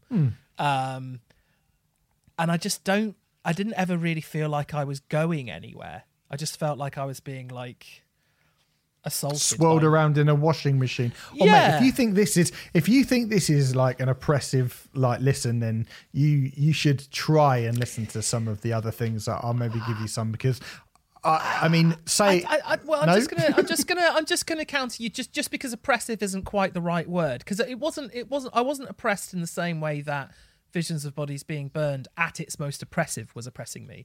It just wasn't hmm. doing anything to me. It was bouncing off. me. It felt cluttered. Yes. And I didn't. fe- It felt cluttered, and I didn't feel like I was ever being given a pathway through at any point.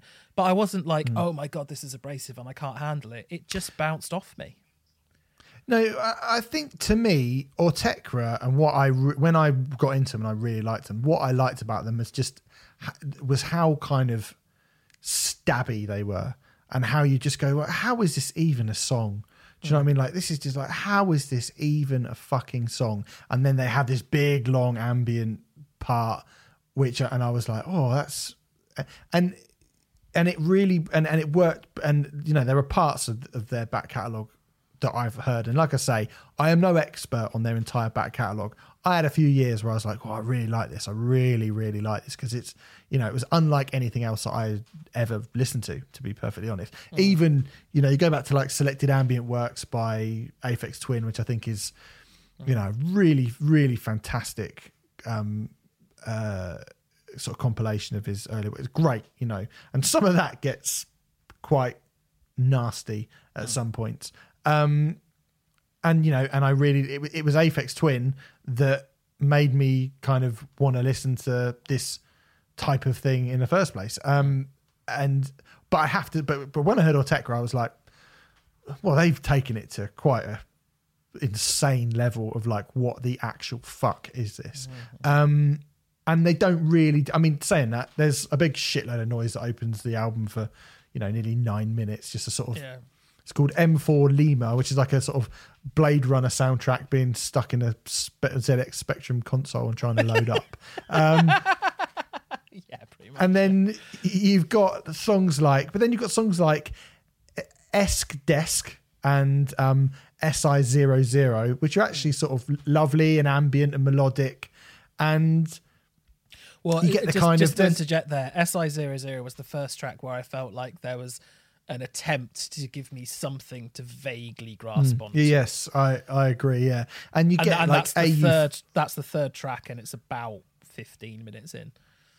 probably a bit longer than that Probably actually, a bit yeah, longer or than maybe, that, no, yeah, yeah. but yeah, um, and you get like a, a really scattergun song like AU14, but I was like, this is pretty easy to wrap your head around, really. Um, So, like you say, you talk about it being oppressive. Like, yes, you're right. I actually think it was fairly easy to listen to. Um, there's a song called SCH.MEFD2, which is quite disorientating and gets more abrasive as it continues, but it never goes to the most extremely noisy places that Autechre ever go to. Um, Even It's very- fucking, it's- even the fucking song titles aren't giving you a helping. Well, I would say, like, are, are, are these even songs? You know, this was the thing that I yeah. always sort of thought about Autechre was like, is, are these even songs? Like, what exactly are these things? And they're quite difficult for us to review or to tell you what to listen to because it's it's sort of electro ambient movements really and we've talked about a fair bit of stuff like that before um i really love that uh there's there's a, a song like it's closest thing as you got to a song called um p-s-i-n-a-m which is it's quite moving actually the way it builds up. And that feels really filmic and score like like you were mentioning before. Um i mean it's not I, part of me is like, oh, maybe it's quite a good place to start with Autechre because if you could, you know, if, if you like this, if you like this, then maybe you'll be able to go. But actually, I think maybe it's probably not a very good place to start with Autechre mm. because, like you say, it doesn't really do. It's not really ambient enough to just be ambient, but it's Yeah. not as a. It's not as a. It, but it's not as mental as they can be. There's very few moments where they get to the sort of mentalness that I really like. I don't think this is bad, um, but then I like them, you know. Um, But I do feel like I was like, come on, this is like Load or something. Do you know what I mean? It's like if you if you really liked Kill 'Em All, this is Load for Autechre. Do you know? do, you know do you know what I mean? Well, that's Um, interesting, and and that makes me curious to hear their older stuff, and it, it certainly makes a lot more sense with the reviews that I were I was reading because the reviews were kind of stating that this was a, a really bold move for Autechre, which obviously I didn't have that um uh, I didn't I didn't have that knowledge. Um, I think they feel. I think they feel more like experiments to me than they are completed songs. Yeah. Um, Yeah, yeah, it, yeah. It's avant garde as hell. This record, you know, um, they don't give you an awful lot to hook you in. There's no discernible repeating parts, and sign constantly wrong foots you. It constantly wrong foots you, and there are many things that I admire in that approach. And there's a lot of records that I would say those things of and, and say, oh, they're some of my favorite albums of all time. But but after 65 minutes, I really lost my patience with this record. I really like it was just like you're not you're just not giving me anything here. And it is I that halfway house. enough, yeah. It is that halfway house of like, well, you're not, you know, if I want something ambient, I'll go to Ólafur Arnalds or Stars of the Lid. But then I don't think it's trying to be a strictly ambient record. But then because it's not as hard hitting, it's not really scratching that itch either. You know, I think the probably the album that we reviewed that it's closest to and it took me a few listens to actually get this comparison but it's probably um, ghosts 5 and 6 by nine inch nails earlier this year Yeah. which yeah, I think that's fair. which for my money, I mean, if you remember from that review, I was very enthusiastic about those records, which are a far more kind of electronic, instrumental. I mean, I'm I'm loath to say ambient. Again, it's it's Ghosts five and six. I wouldn't say are ambient records, but they're ambient for Nine Inch Nails. Hence, why I think the comparison's you know even better. Um, but Ghosts Five in particular really moved me and and and really brought me in and I, I just I just found it a really moving and wonderful experience. Whereas this just did it just left me cold. It just left me cold. Yeah, I, it's it's not. I mean, I don't, you know, I don't mind it, but um, I probably won't go back to it. Um, it has made me go, well, if they were doing, mind you, I've got stuff of theirs that I already listened to, and it's like, how much of stuff do I need? I mean, I think the thing that I always liked about Autechre is it like that human thing that you were talking about. I felt like what was good about them is at their best, they felt like they were a couple of people, human people making electronic music, but the electronic music was attacking their electronic music, and that. Right that's probably the best sell I can make for Autechre. Okay. Is it sounds like machines attacking somebody's album. Um, well, that sounds really wicked. interesting. Like that, that sounds yeah, really interesting. And, it, and it's, that's it's that's not really, what this record is. That's no, no, no, no, and, and and it, it's not. And there's little elements where you go, ah, yeah, there's that kind of weird shit that you put in, but it's much more of an ambient feel overall. And yes, it does sort of fit sort of slip in between the gaps a little bit. So I wouldn't necessarily like weirdly, although this is probably I mean it's certainly the most commercial thing of theirs that I've ever listened to.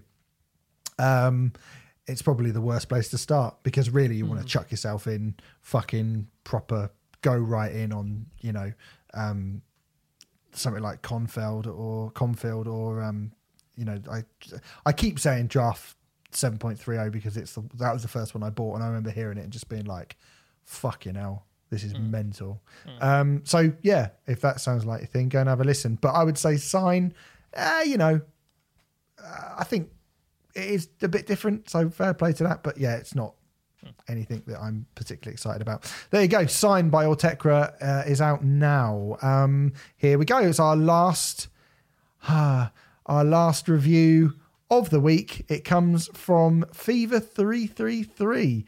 Uh, it is an EP a brand new EP. Um, it's called Wrong Generation. Eight tracks, 19 minutes. Um, a surprise new EP from the, what are we calling them? The rap, rap rock supergroup trio. And a sort of follow up to Made in America, which is their debut album that came out last year. Um, um, no, it's a follow up to um, not Made in America. That's the EP. What was the album called? Strength in Numbers or Strength in Numbers. Strength in Numbers. That's it. Yeah. Right. Okay. Uh, so yeah, the follow up to Strength in Numbers, an album which I didn't really like.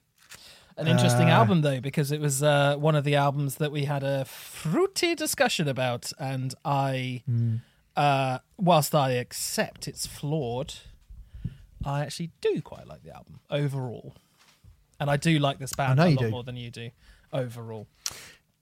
Yes, well, how much I like this band, I have to say, is uh, becoming increasingly. It gets, dearie me. Um, my criticisms of Fever Three Three Three are probably silly on one hand, which is that you know I believe that the members of this band the three people in this band are incredibly talented, excellent people who have previously made some stunning music. And I don't think Fever 333 live up to any of that stunning music that the members' former bands did. Um, but that's just my own personal beef, which I probably need to get over and just accept that the Chariot and Let Live aren't coming back and get on with life. So there's that. I and, and I acknowledge that. And it and it would arguably be worse if the Chariot and Let Live did come back than what we have with Fever three three three. Why'd you say that? Just based on most reunions being crap. Oh right, yeah, okay, fair enough. Yeah, but if they hadn't split up in the first place, anyway, you know. Um, but my main So, but that's like I say, that's just my whatever. Um, my criticisms of Fever Three Three Three, having seen them live and thinking, you know, there's so much energy, and there's definitely something there. And Jason is still brilliant, incredibly engaging, incredibly uh, exciting live band. They remain, or they, you know, I always think musically on record, it's too polished, it's too simplistic. Uh, I don't think the songs are up to much. I think it's a little bit sloganeering with I'm not really sure how deep this the message that they're trying to put out goes. Um and that's that's my kind of main problem with Fever 333 to be honest. Um but then we get to this EP uh and hopefully this will be the one to change my mind. Renfrey, you as a fan, I'm going to let you start this off. uh, what what do you think about the new EP from Fever Three Three Three? Um, well, just a little bit of context. The EP was penned after frontman Jason Aalon Butler spent 13 days marching in protests in Los Angeles after the murder of George Floyd. Uh, Butler says, This project is art as activism first. I'm talking about what's happening and what needs to happen. I hope you understand there's going to be pain in progress. After dismantling and deconstructing all of these things, we can find a beautiful place to be together. For me, this whole EP is that 13 days after 34 years. You fucked with the wrong generation. So immediately, this is going up against some pretty hard hitting records that we've had in 2020. Um, you know, I mean, Run the Jewels and Clipping spring to mind, and we've had. Well, I can say in unfortunate week to be releasing releasing this uh, when the uh, Clipping it, album's coming out. Yeah, I, I definitely do agree with that. Yeah, I do agree with that. As much as I love, I, I do. You know, as a fan, I love the whole surprise release thing. It's a pain in the dick for us as journalists, but uh, uh, as as a fan, I think it's really really cool. But yeah, like the same week as Clipping. Wow. Okay, brave. Uh, that is very very brave. Um, I, I, mean, I doubt there's much crossover in terms of their fan base, to be perfectly honest. So it probably well, won't make much difference. Maybe not, but then it is quite interesting, isn't it? That that, that message wise, they're saying the same thing. I would say. Um, I mean, it's interesting what you said there about the sloganeering stuff with Fever Three Three Three. I think live particularly they don't do it quite as well on record because i don't think it translates as well on record but live i think they do get a message across incredibly well to the point where every time i go to see fever 333 live i feel really fired up afterwards like i do want to be a part of some movement some some form of activism to make things better and i think that's the thing that i've always held on to with fever 333 as a reason why I find them extraordinarily inspiring. And I think there's far more to them than, you know, the criticisms of them just being a sort of Rage Against the Machine ripoff. Um, the difficulty when you're reviewing new music is they haven't ever quite captured that feeling for me on record. Maybe bar uh, the debut EP Made in America, which I really do think was quite a brilliant sort of first um, f- first thing for us to hear. I mean, if I recall, I think at that point you were you were quite you were you quite yeah. liked Fever three three three. Yes, I did. I mean, I, and I think that's the thing. But but the reason that I liked that is because I was like, okay, it's a new thing.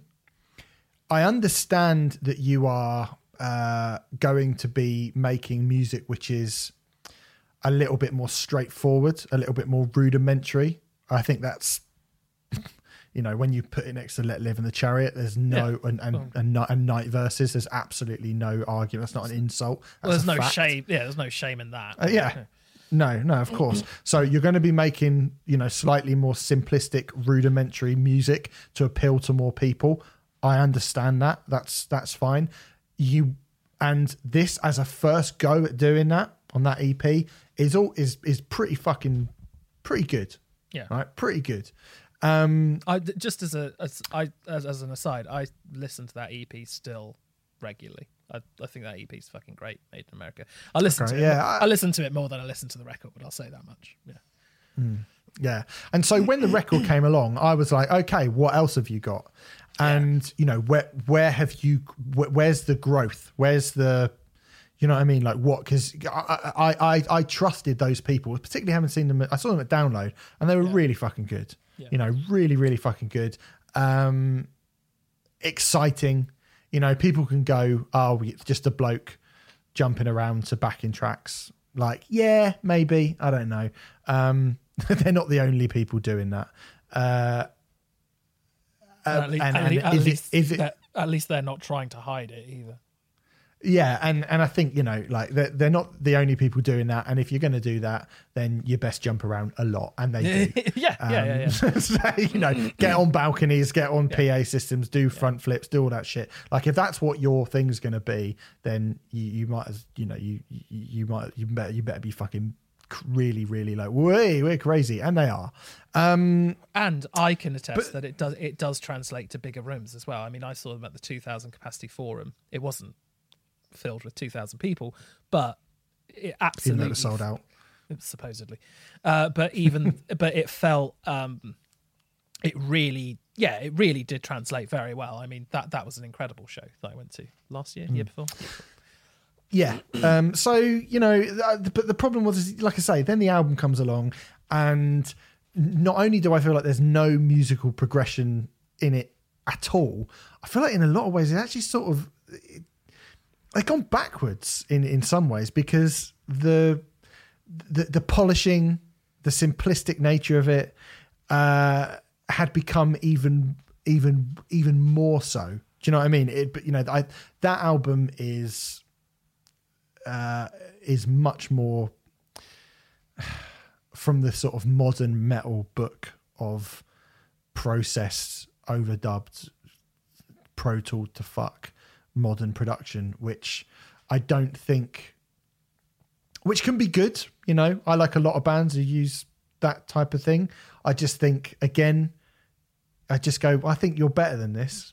I think you should be you should be better than this. And if the songs don't add up, there's no amount of fucking hiding behind production trickery uh, that is going to save them really. And that was my sort of main problem with the last record is that I actually thought not only does this sound more neutered, it also the songs aren't as good either as the EP, the first EP. Yeah. So how do you feel about this?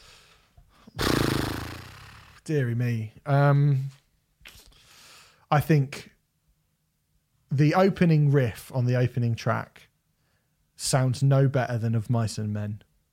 Oh, Um, it is no better than any what any metalcore band that you would slag off constantly. Um, I think I think you'd like it if Skindred did it. I mean, maybe, maybe Ben, maybe Benji could save the riff. I think Mike, Mike, Mikey from Skindred would be probably be terribly offended that you think that he would write a riff like that. But um, I don't know. I mean, maybe, uh, uh, but I do think it's you know there's all the other elements around Skindred that mean that they can write sort of bouncy, simplistic riffs, uh, and I don't think they're I don't think they're here on on that song. I think it just sounds like a another metalcore band, and you know the production again is like sickeningly sort of polished and and really lacks I don't know like for a band who like I get it. Do you know what I mean? I understand why they've made these decisions, why these choices have been made, because this sort of thing is popular. It's the most popular type of thing. So I do understand it on some level.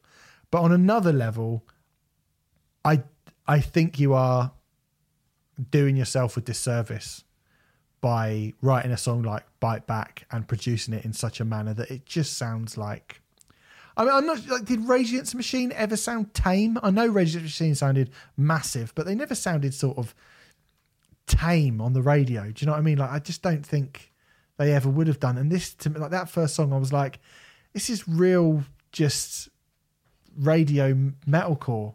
And and Jason elevates it a bit because he's great. and he's far better than any of the singers from any of those bands that I could care to mention. Far, far, far better. Mm. But he's, you know, he's far better at 50% of what he's capable of. And this is 50% of what he's capable of Uh, on that on that song. Maybe, yeah. Um, I don't mind Bite Back at all. Um, I don't think it's the strongest. I certainly don't think it's the strongest song on the record. Um, but I think it's a perfectly fine start. I think the first six tracks are quite are what we'd probably expect from Fever Three Three Three. Um, they don't progress Yeah. things too much. They kind of feel like they feel like things that we've heard before, but um, done pretty well. I think songs like "Walk Through the Fire Together," I, I think is a fucking cracking song for the record. I like- think that's probably the best song on the record. yeah, possibly. I think for the record, I mean, for the record, sounds like Blood Command. I certainly don't.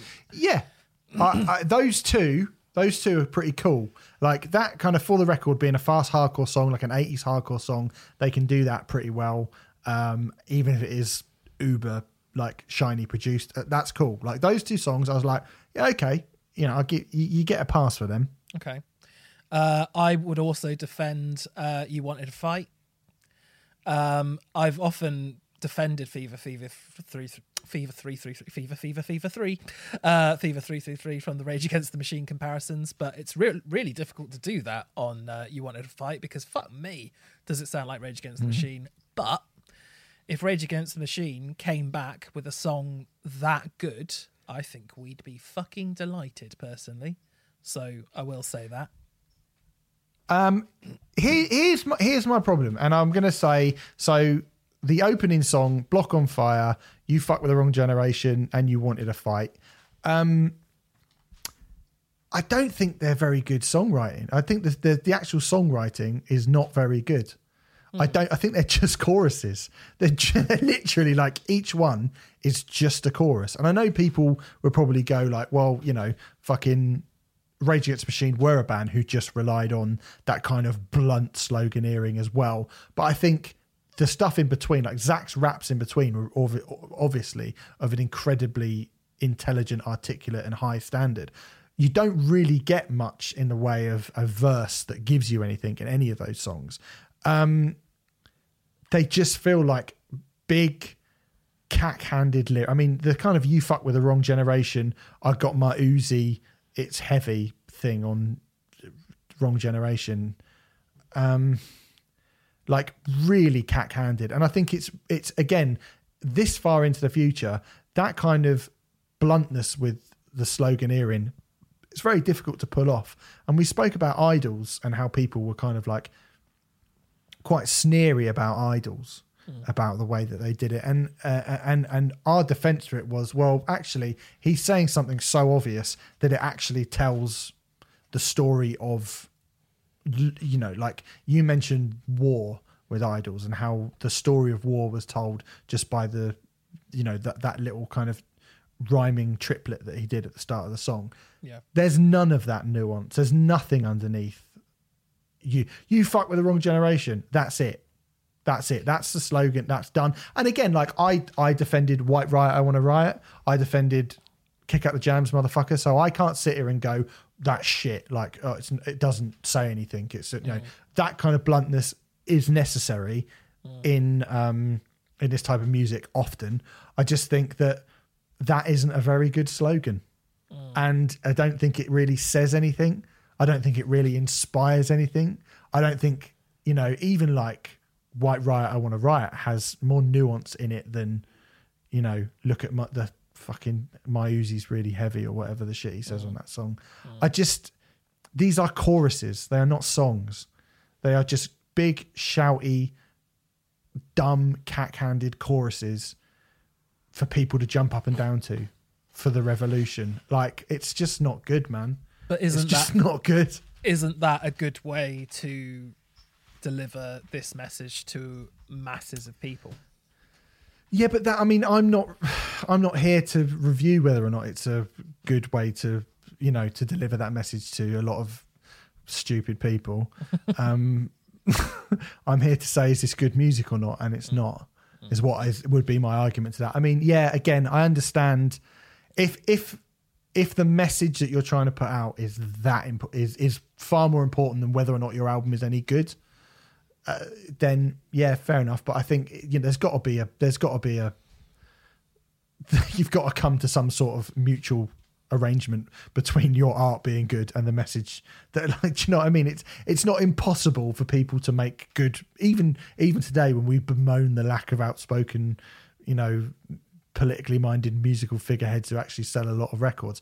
It's not impossible to say something with your music and your music still be good.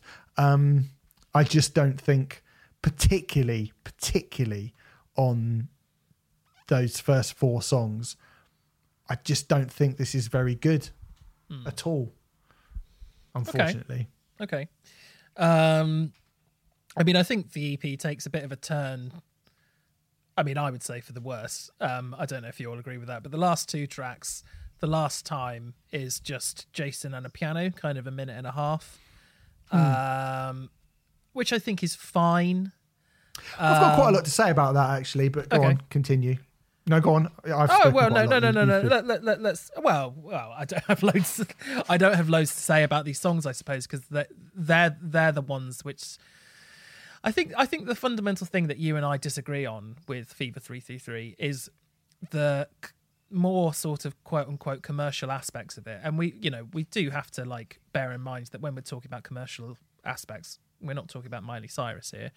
You know, as we were at the beginning of the show, we're talking about Not commercial commercial for this type of music and i i do understand those criticisms but i think that your feeling is that fever 333 approaches from a very cynical kind of way and and my i don't have the cynicism there that you do with fever 333 i don't think um I suppose where my cynicism does come in a little bit, a song like Supremacy is a little bit too kind of modern, bring me the horizon for my tastes. It's kind of I mean that that's where the pop production overtakes it to a point. There's nothing something that Fever 333 were accused of quite a lot on that first record was um, having Linkin Park esque choruses. And there's nothing that's quite Linkin Park esque on this, thank God, because, you know, that really didn't do all that much for me on that record. But there's something that's so processed and poppy about Supremacy, which just really grinds my gears and doesn't do it for me. Um, That's awful. Yeah, it's a terrible song. yeah. Dreadful. Um, what do you have to say about those two songs then? Well, so you've got the last time, which is a minute long. What was it? A minute and four seconds, I believe. Off the top of my head, I want to say Thought it was a minute and, and a half. um, a minute and thirteen seconds, right? So you've got a minute and thirteen seconds. That's an interlude, basically, and it's just Jason's voice and a piano, perfectly acceptable as an interlude, right? Perfectly acceptable.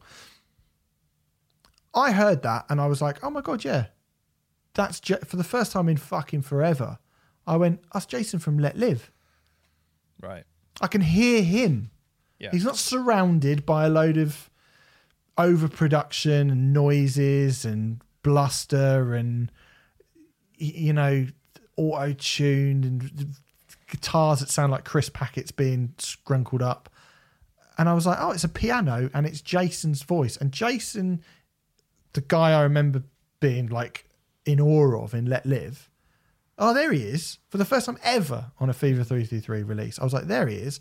And I thought to myself, you could have built something on that. You could have built something really grand, really epic. You could have Yeah. got to the point where all of that stuff, all that I fucking hate anyway, but all of that stuff comes in. It's like you've got something there.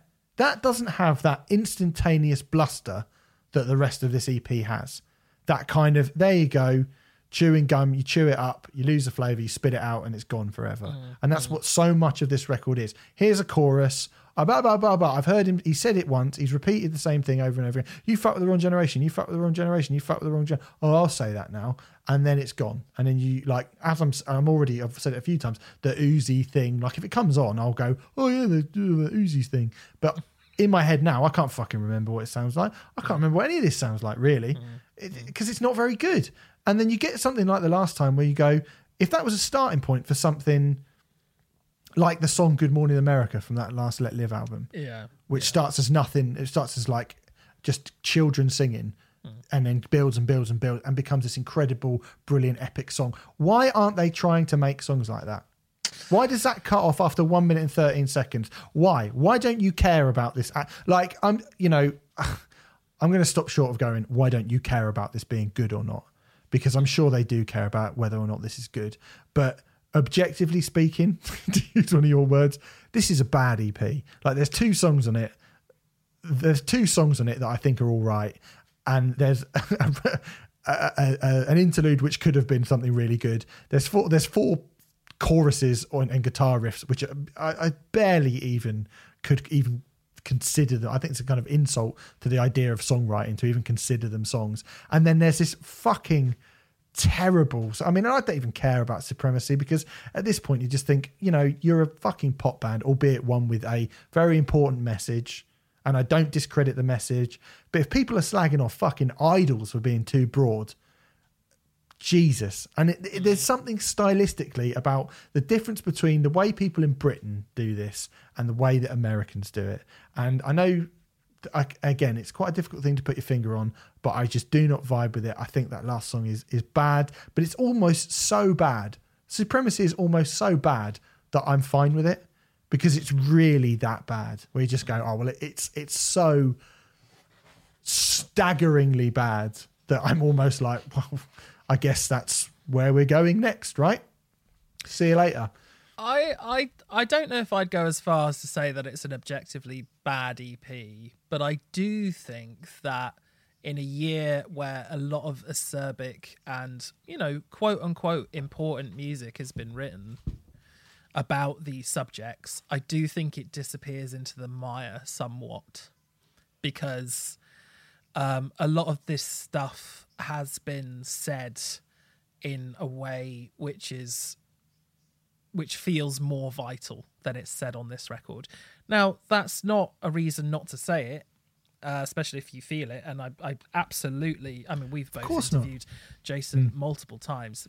If we're talking about a guy who means it, like that, Jason Aalon Butler right there absolutely means this. And I definitely get that sense live. Um, and I, to, to be honest, I get that sense on when on their recorded material as well. It just doesn't translate as well. It just doesn't translate as well. Um, and I personally, as someone who I'll go as far as to say is a fan of the band, I found this a pleasant distraction, but not not much more than that. And I think in a way, in a way, that's damning it even more so than the stuff that you're saying because they want this to be a flag in the ground and they want it to be something that's really stirring and uh, really evocative and and and stirs people's passions. But then at the same time they're between a rock and a hard place because where fever 333 really stand out for me is as a live act. And at the moment Yeah, they're not able to do live shows. So they are in a tricky predicament. Would we have got this ep if um lockdown uh, you know if this pandemic hadn't been a thing? Maybe not.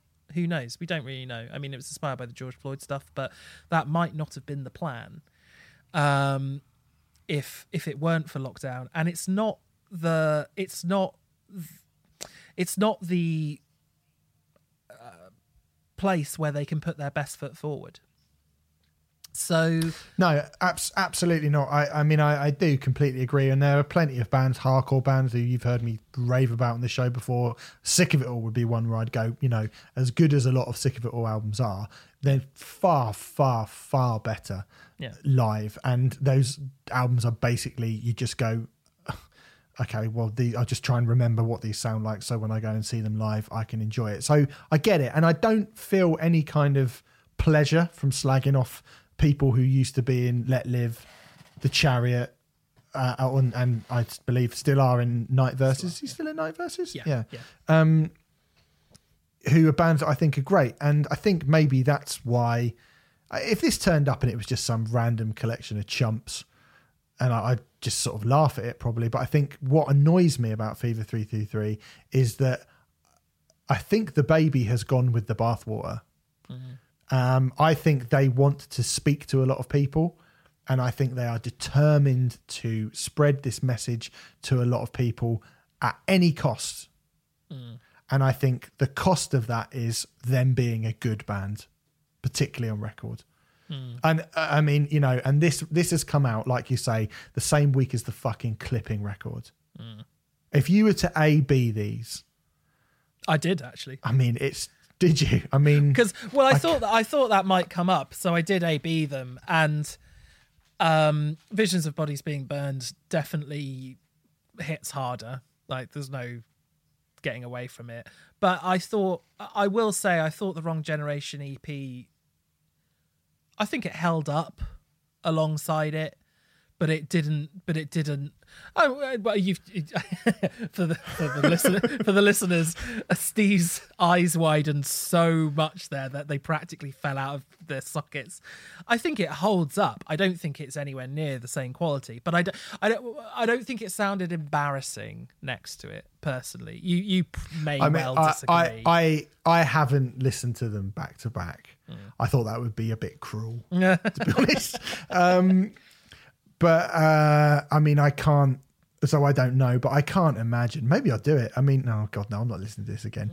Um, but I just think when you think of like, it's not even about how hard the clipping album hits. It's about the way that it does it. It's about the way that those elements are all melded together. It's about the you know the craft and the love and the the int- you know the intent to make an a brilliant piece of music. Is so clear from the clipping album, whereas I think the last time, one minute and 13 seconds, sums up everything that is wrong with this EP.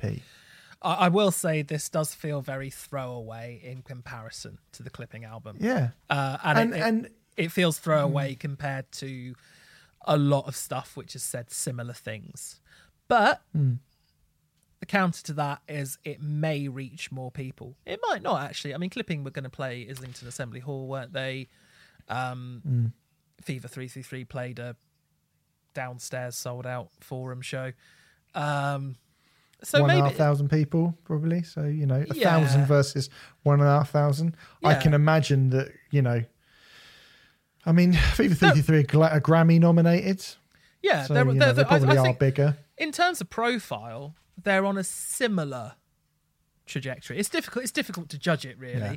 Well, Um, I- but what I will say is they're definitely not bigger than Run the Jewels.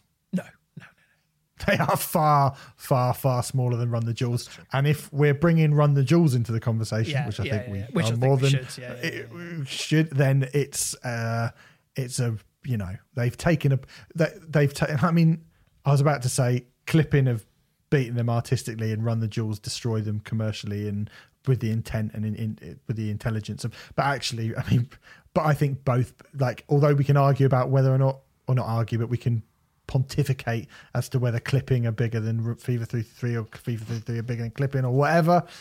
Run the Jewels come along and it's just like uh, yeah, no they're contest. better No. in, in every single metric you choose to like do it. There's there's just no comparison. Um I can't argue. With that. uh, and but but what sucks is that they these are people who should not be they shouldn't be uh, you know uh, you put the fucking black is beautiful next to that clipping album or that run the jewels album and i tell you what it's that then they're running the in the opposite direction um yeah, that's true. I don't know, man. I just like I, I think somebody's forgotten what the point of music is with Fever 333 here. Some somebody somewhere they're either getting told stuff or they're I, I don't know. I don't know, but there's something I don't know, it's something fucking fishy about this and I'm I don't like it. Anyway, uh who fucking knows? Anyway, wrong generation both Very conspiracy theorist of you. Maybe. I mean, I just yes. Well, you know. Um, uh, anyway, Fever three three three. Uh, wrong generation is out right now. I hope I didn't fuck with the wrong generation when during that review. Um, that's it. We'll That be back next sincere. week. Yeah. Um, we'll be back next week. We're going to be talking about some brilliant bands next week. Mr. Bungle. Yes. Mr. Bungle are back. I spoke to Mike Patton. Uh, Puscifer. So Yeah. the two probably the two two best vocalists ever. Maynard and Mike Patton. Um, and Oli Sykes, Bring Me the Horizon. I, got I very much doubt we'll get the Bring Me the Horizon EP. And even if we do, Yeah. probably won't bother with it either. Um, We're definitely Emma, doing Emma Ruth Rundle and Thou. Thou and Emma Ruth Rundle, though. Oh, yes, we're doing that. And uh, I think we'll Yeah. do Nothing as well. And Carcass have got an EP out as well. Carcass. There's a lot going on next week. Yeah, there's a lot going on next There's a lot going on. Eels have an album out. Zealand have an album out. There's a lot of stuff happening. So we will try and get through as much of that as possible. And we'll probably talk to you about because I don't know, a few people have asked where Broken Records is and where it's going to when it's going to be coming back. We will talk to you about that at some point soon. Yes. Yeah. So I was waiting for you to. That wasn't the end of the show, by the way, guys, because I have to say thanks very much. Go to signaturebrew.co.uk, put Riot Act in a checkout to get 10% off of your own pub. Buy a pub. You can buy a pub in a box from Signature Brew, and I suggest that you do that. We're probably, um, well, I think Renfrey will have run out of Signature Brew this time next week. I would imagine. I've got that's my predi- that's my prediction for next week. Making a I've prediction. Got 12 cans left. I'm allowed to make predictions. I'm going through them at a very steady pace. Nostradamus was allowed to make predictions. It didn't make him right. Well, he was right quite a lot there, wasn't he? He's right. He was. He was right. Do you remember when he said he was going to be the subject of a Judas Priest album?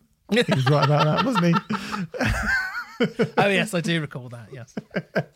All right. Anyway, um, also go to patreon.com forward slash riot act podcast and um, and you can listen to our skeleton tree if you pay us a five pound a month. We'd like that. See you next week. Cheers.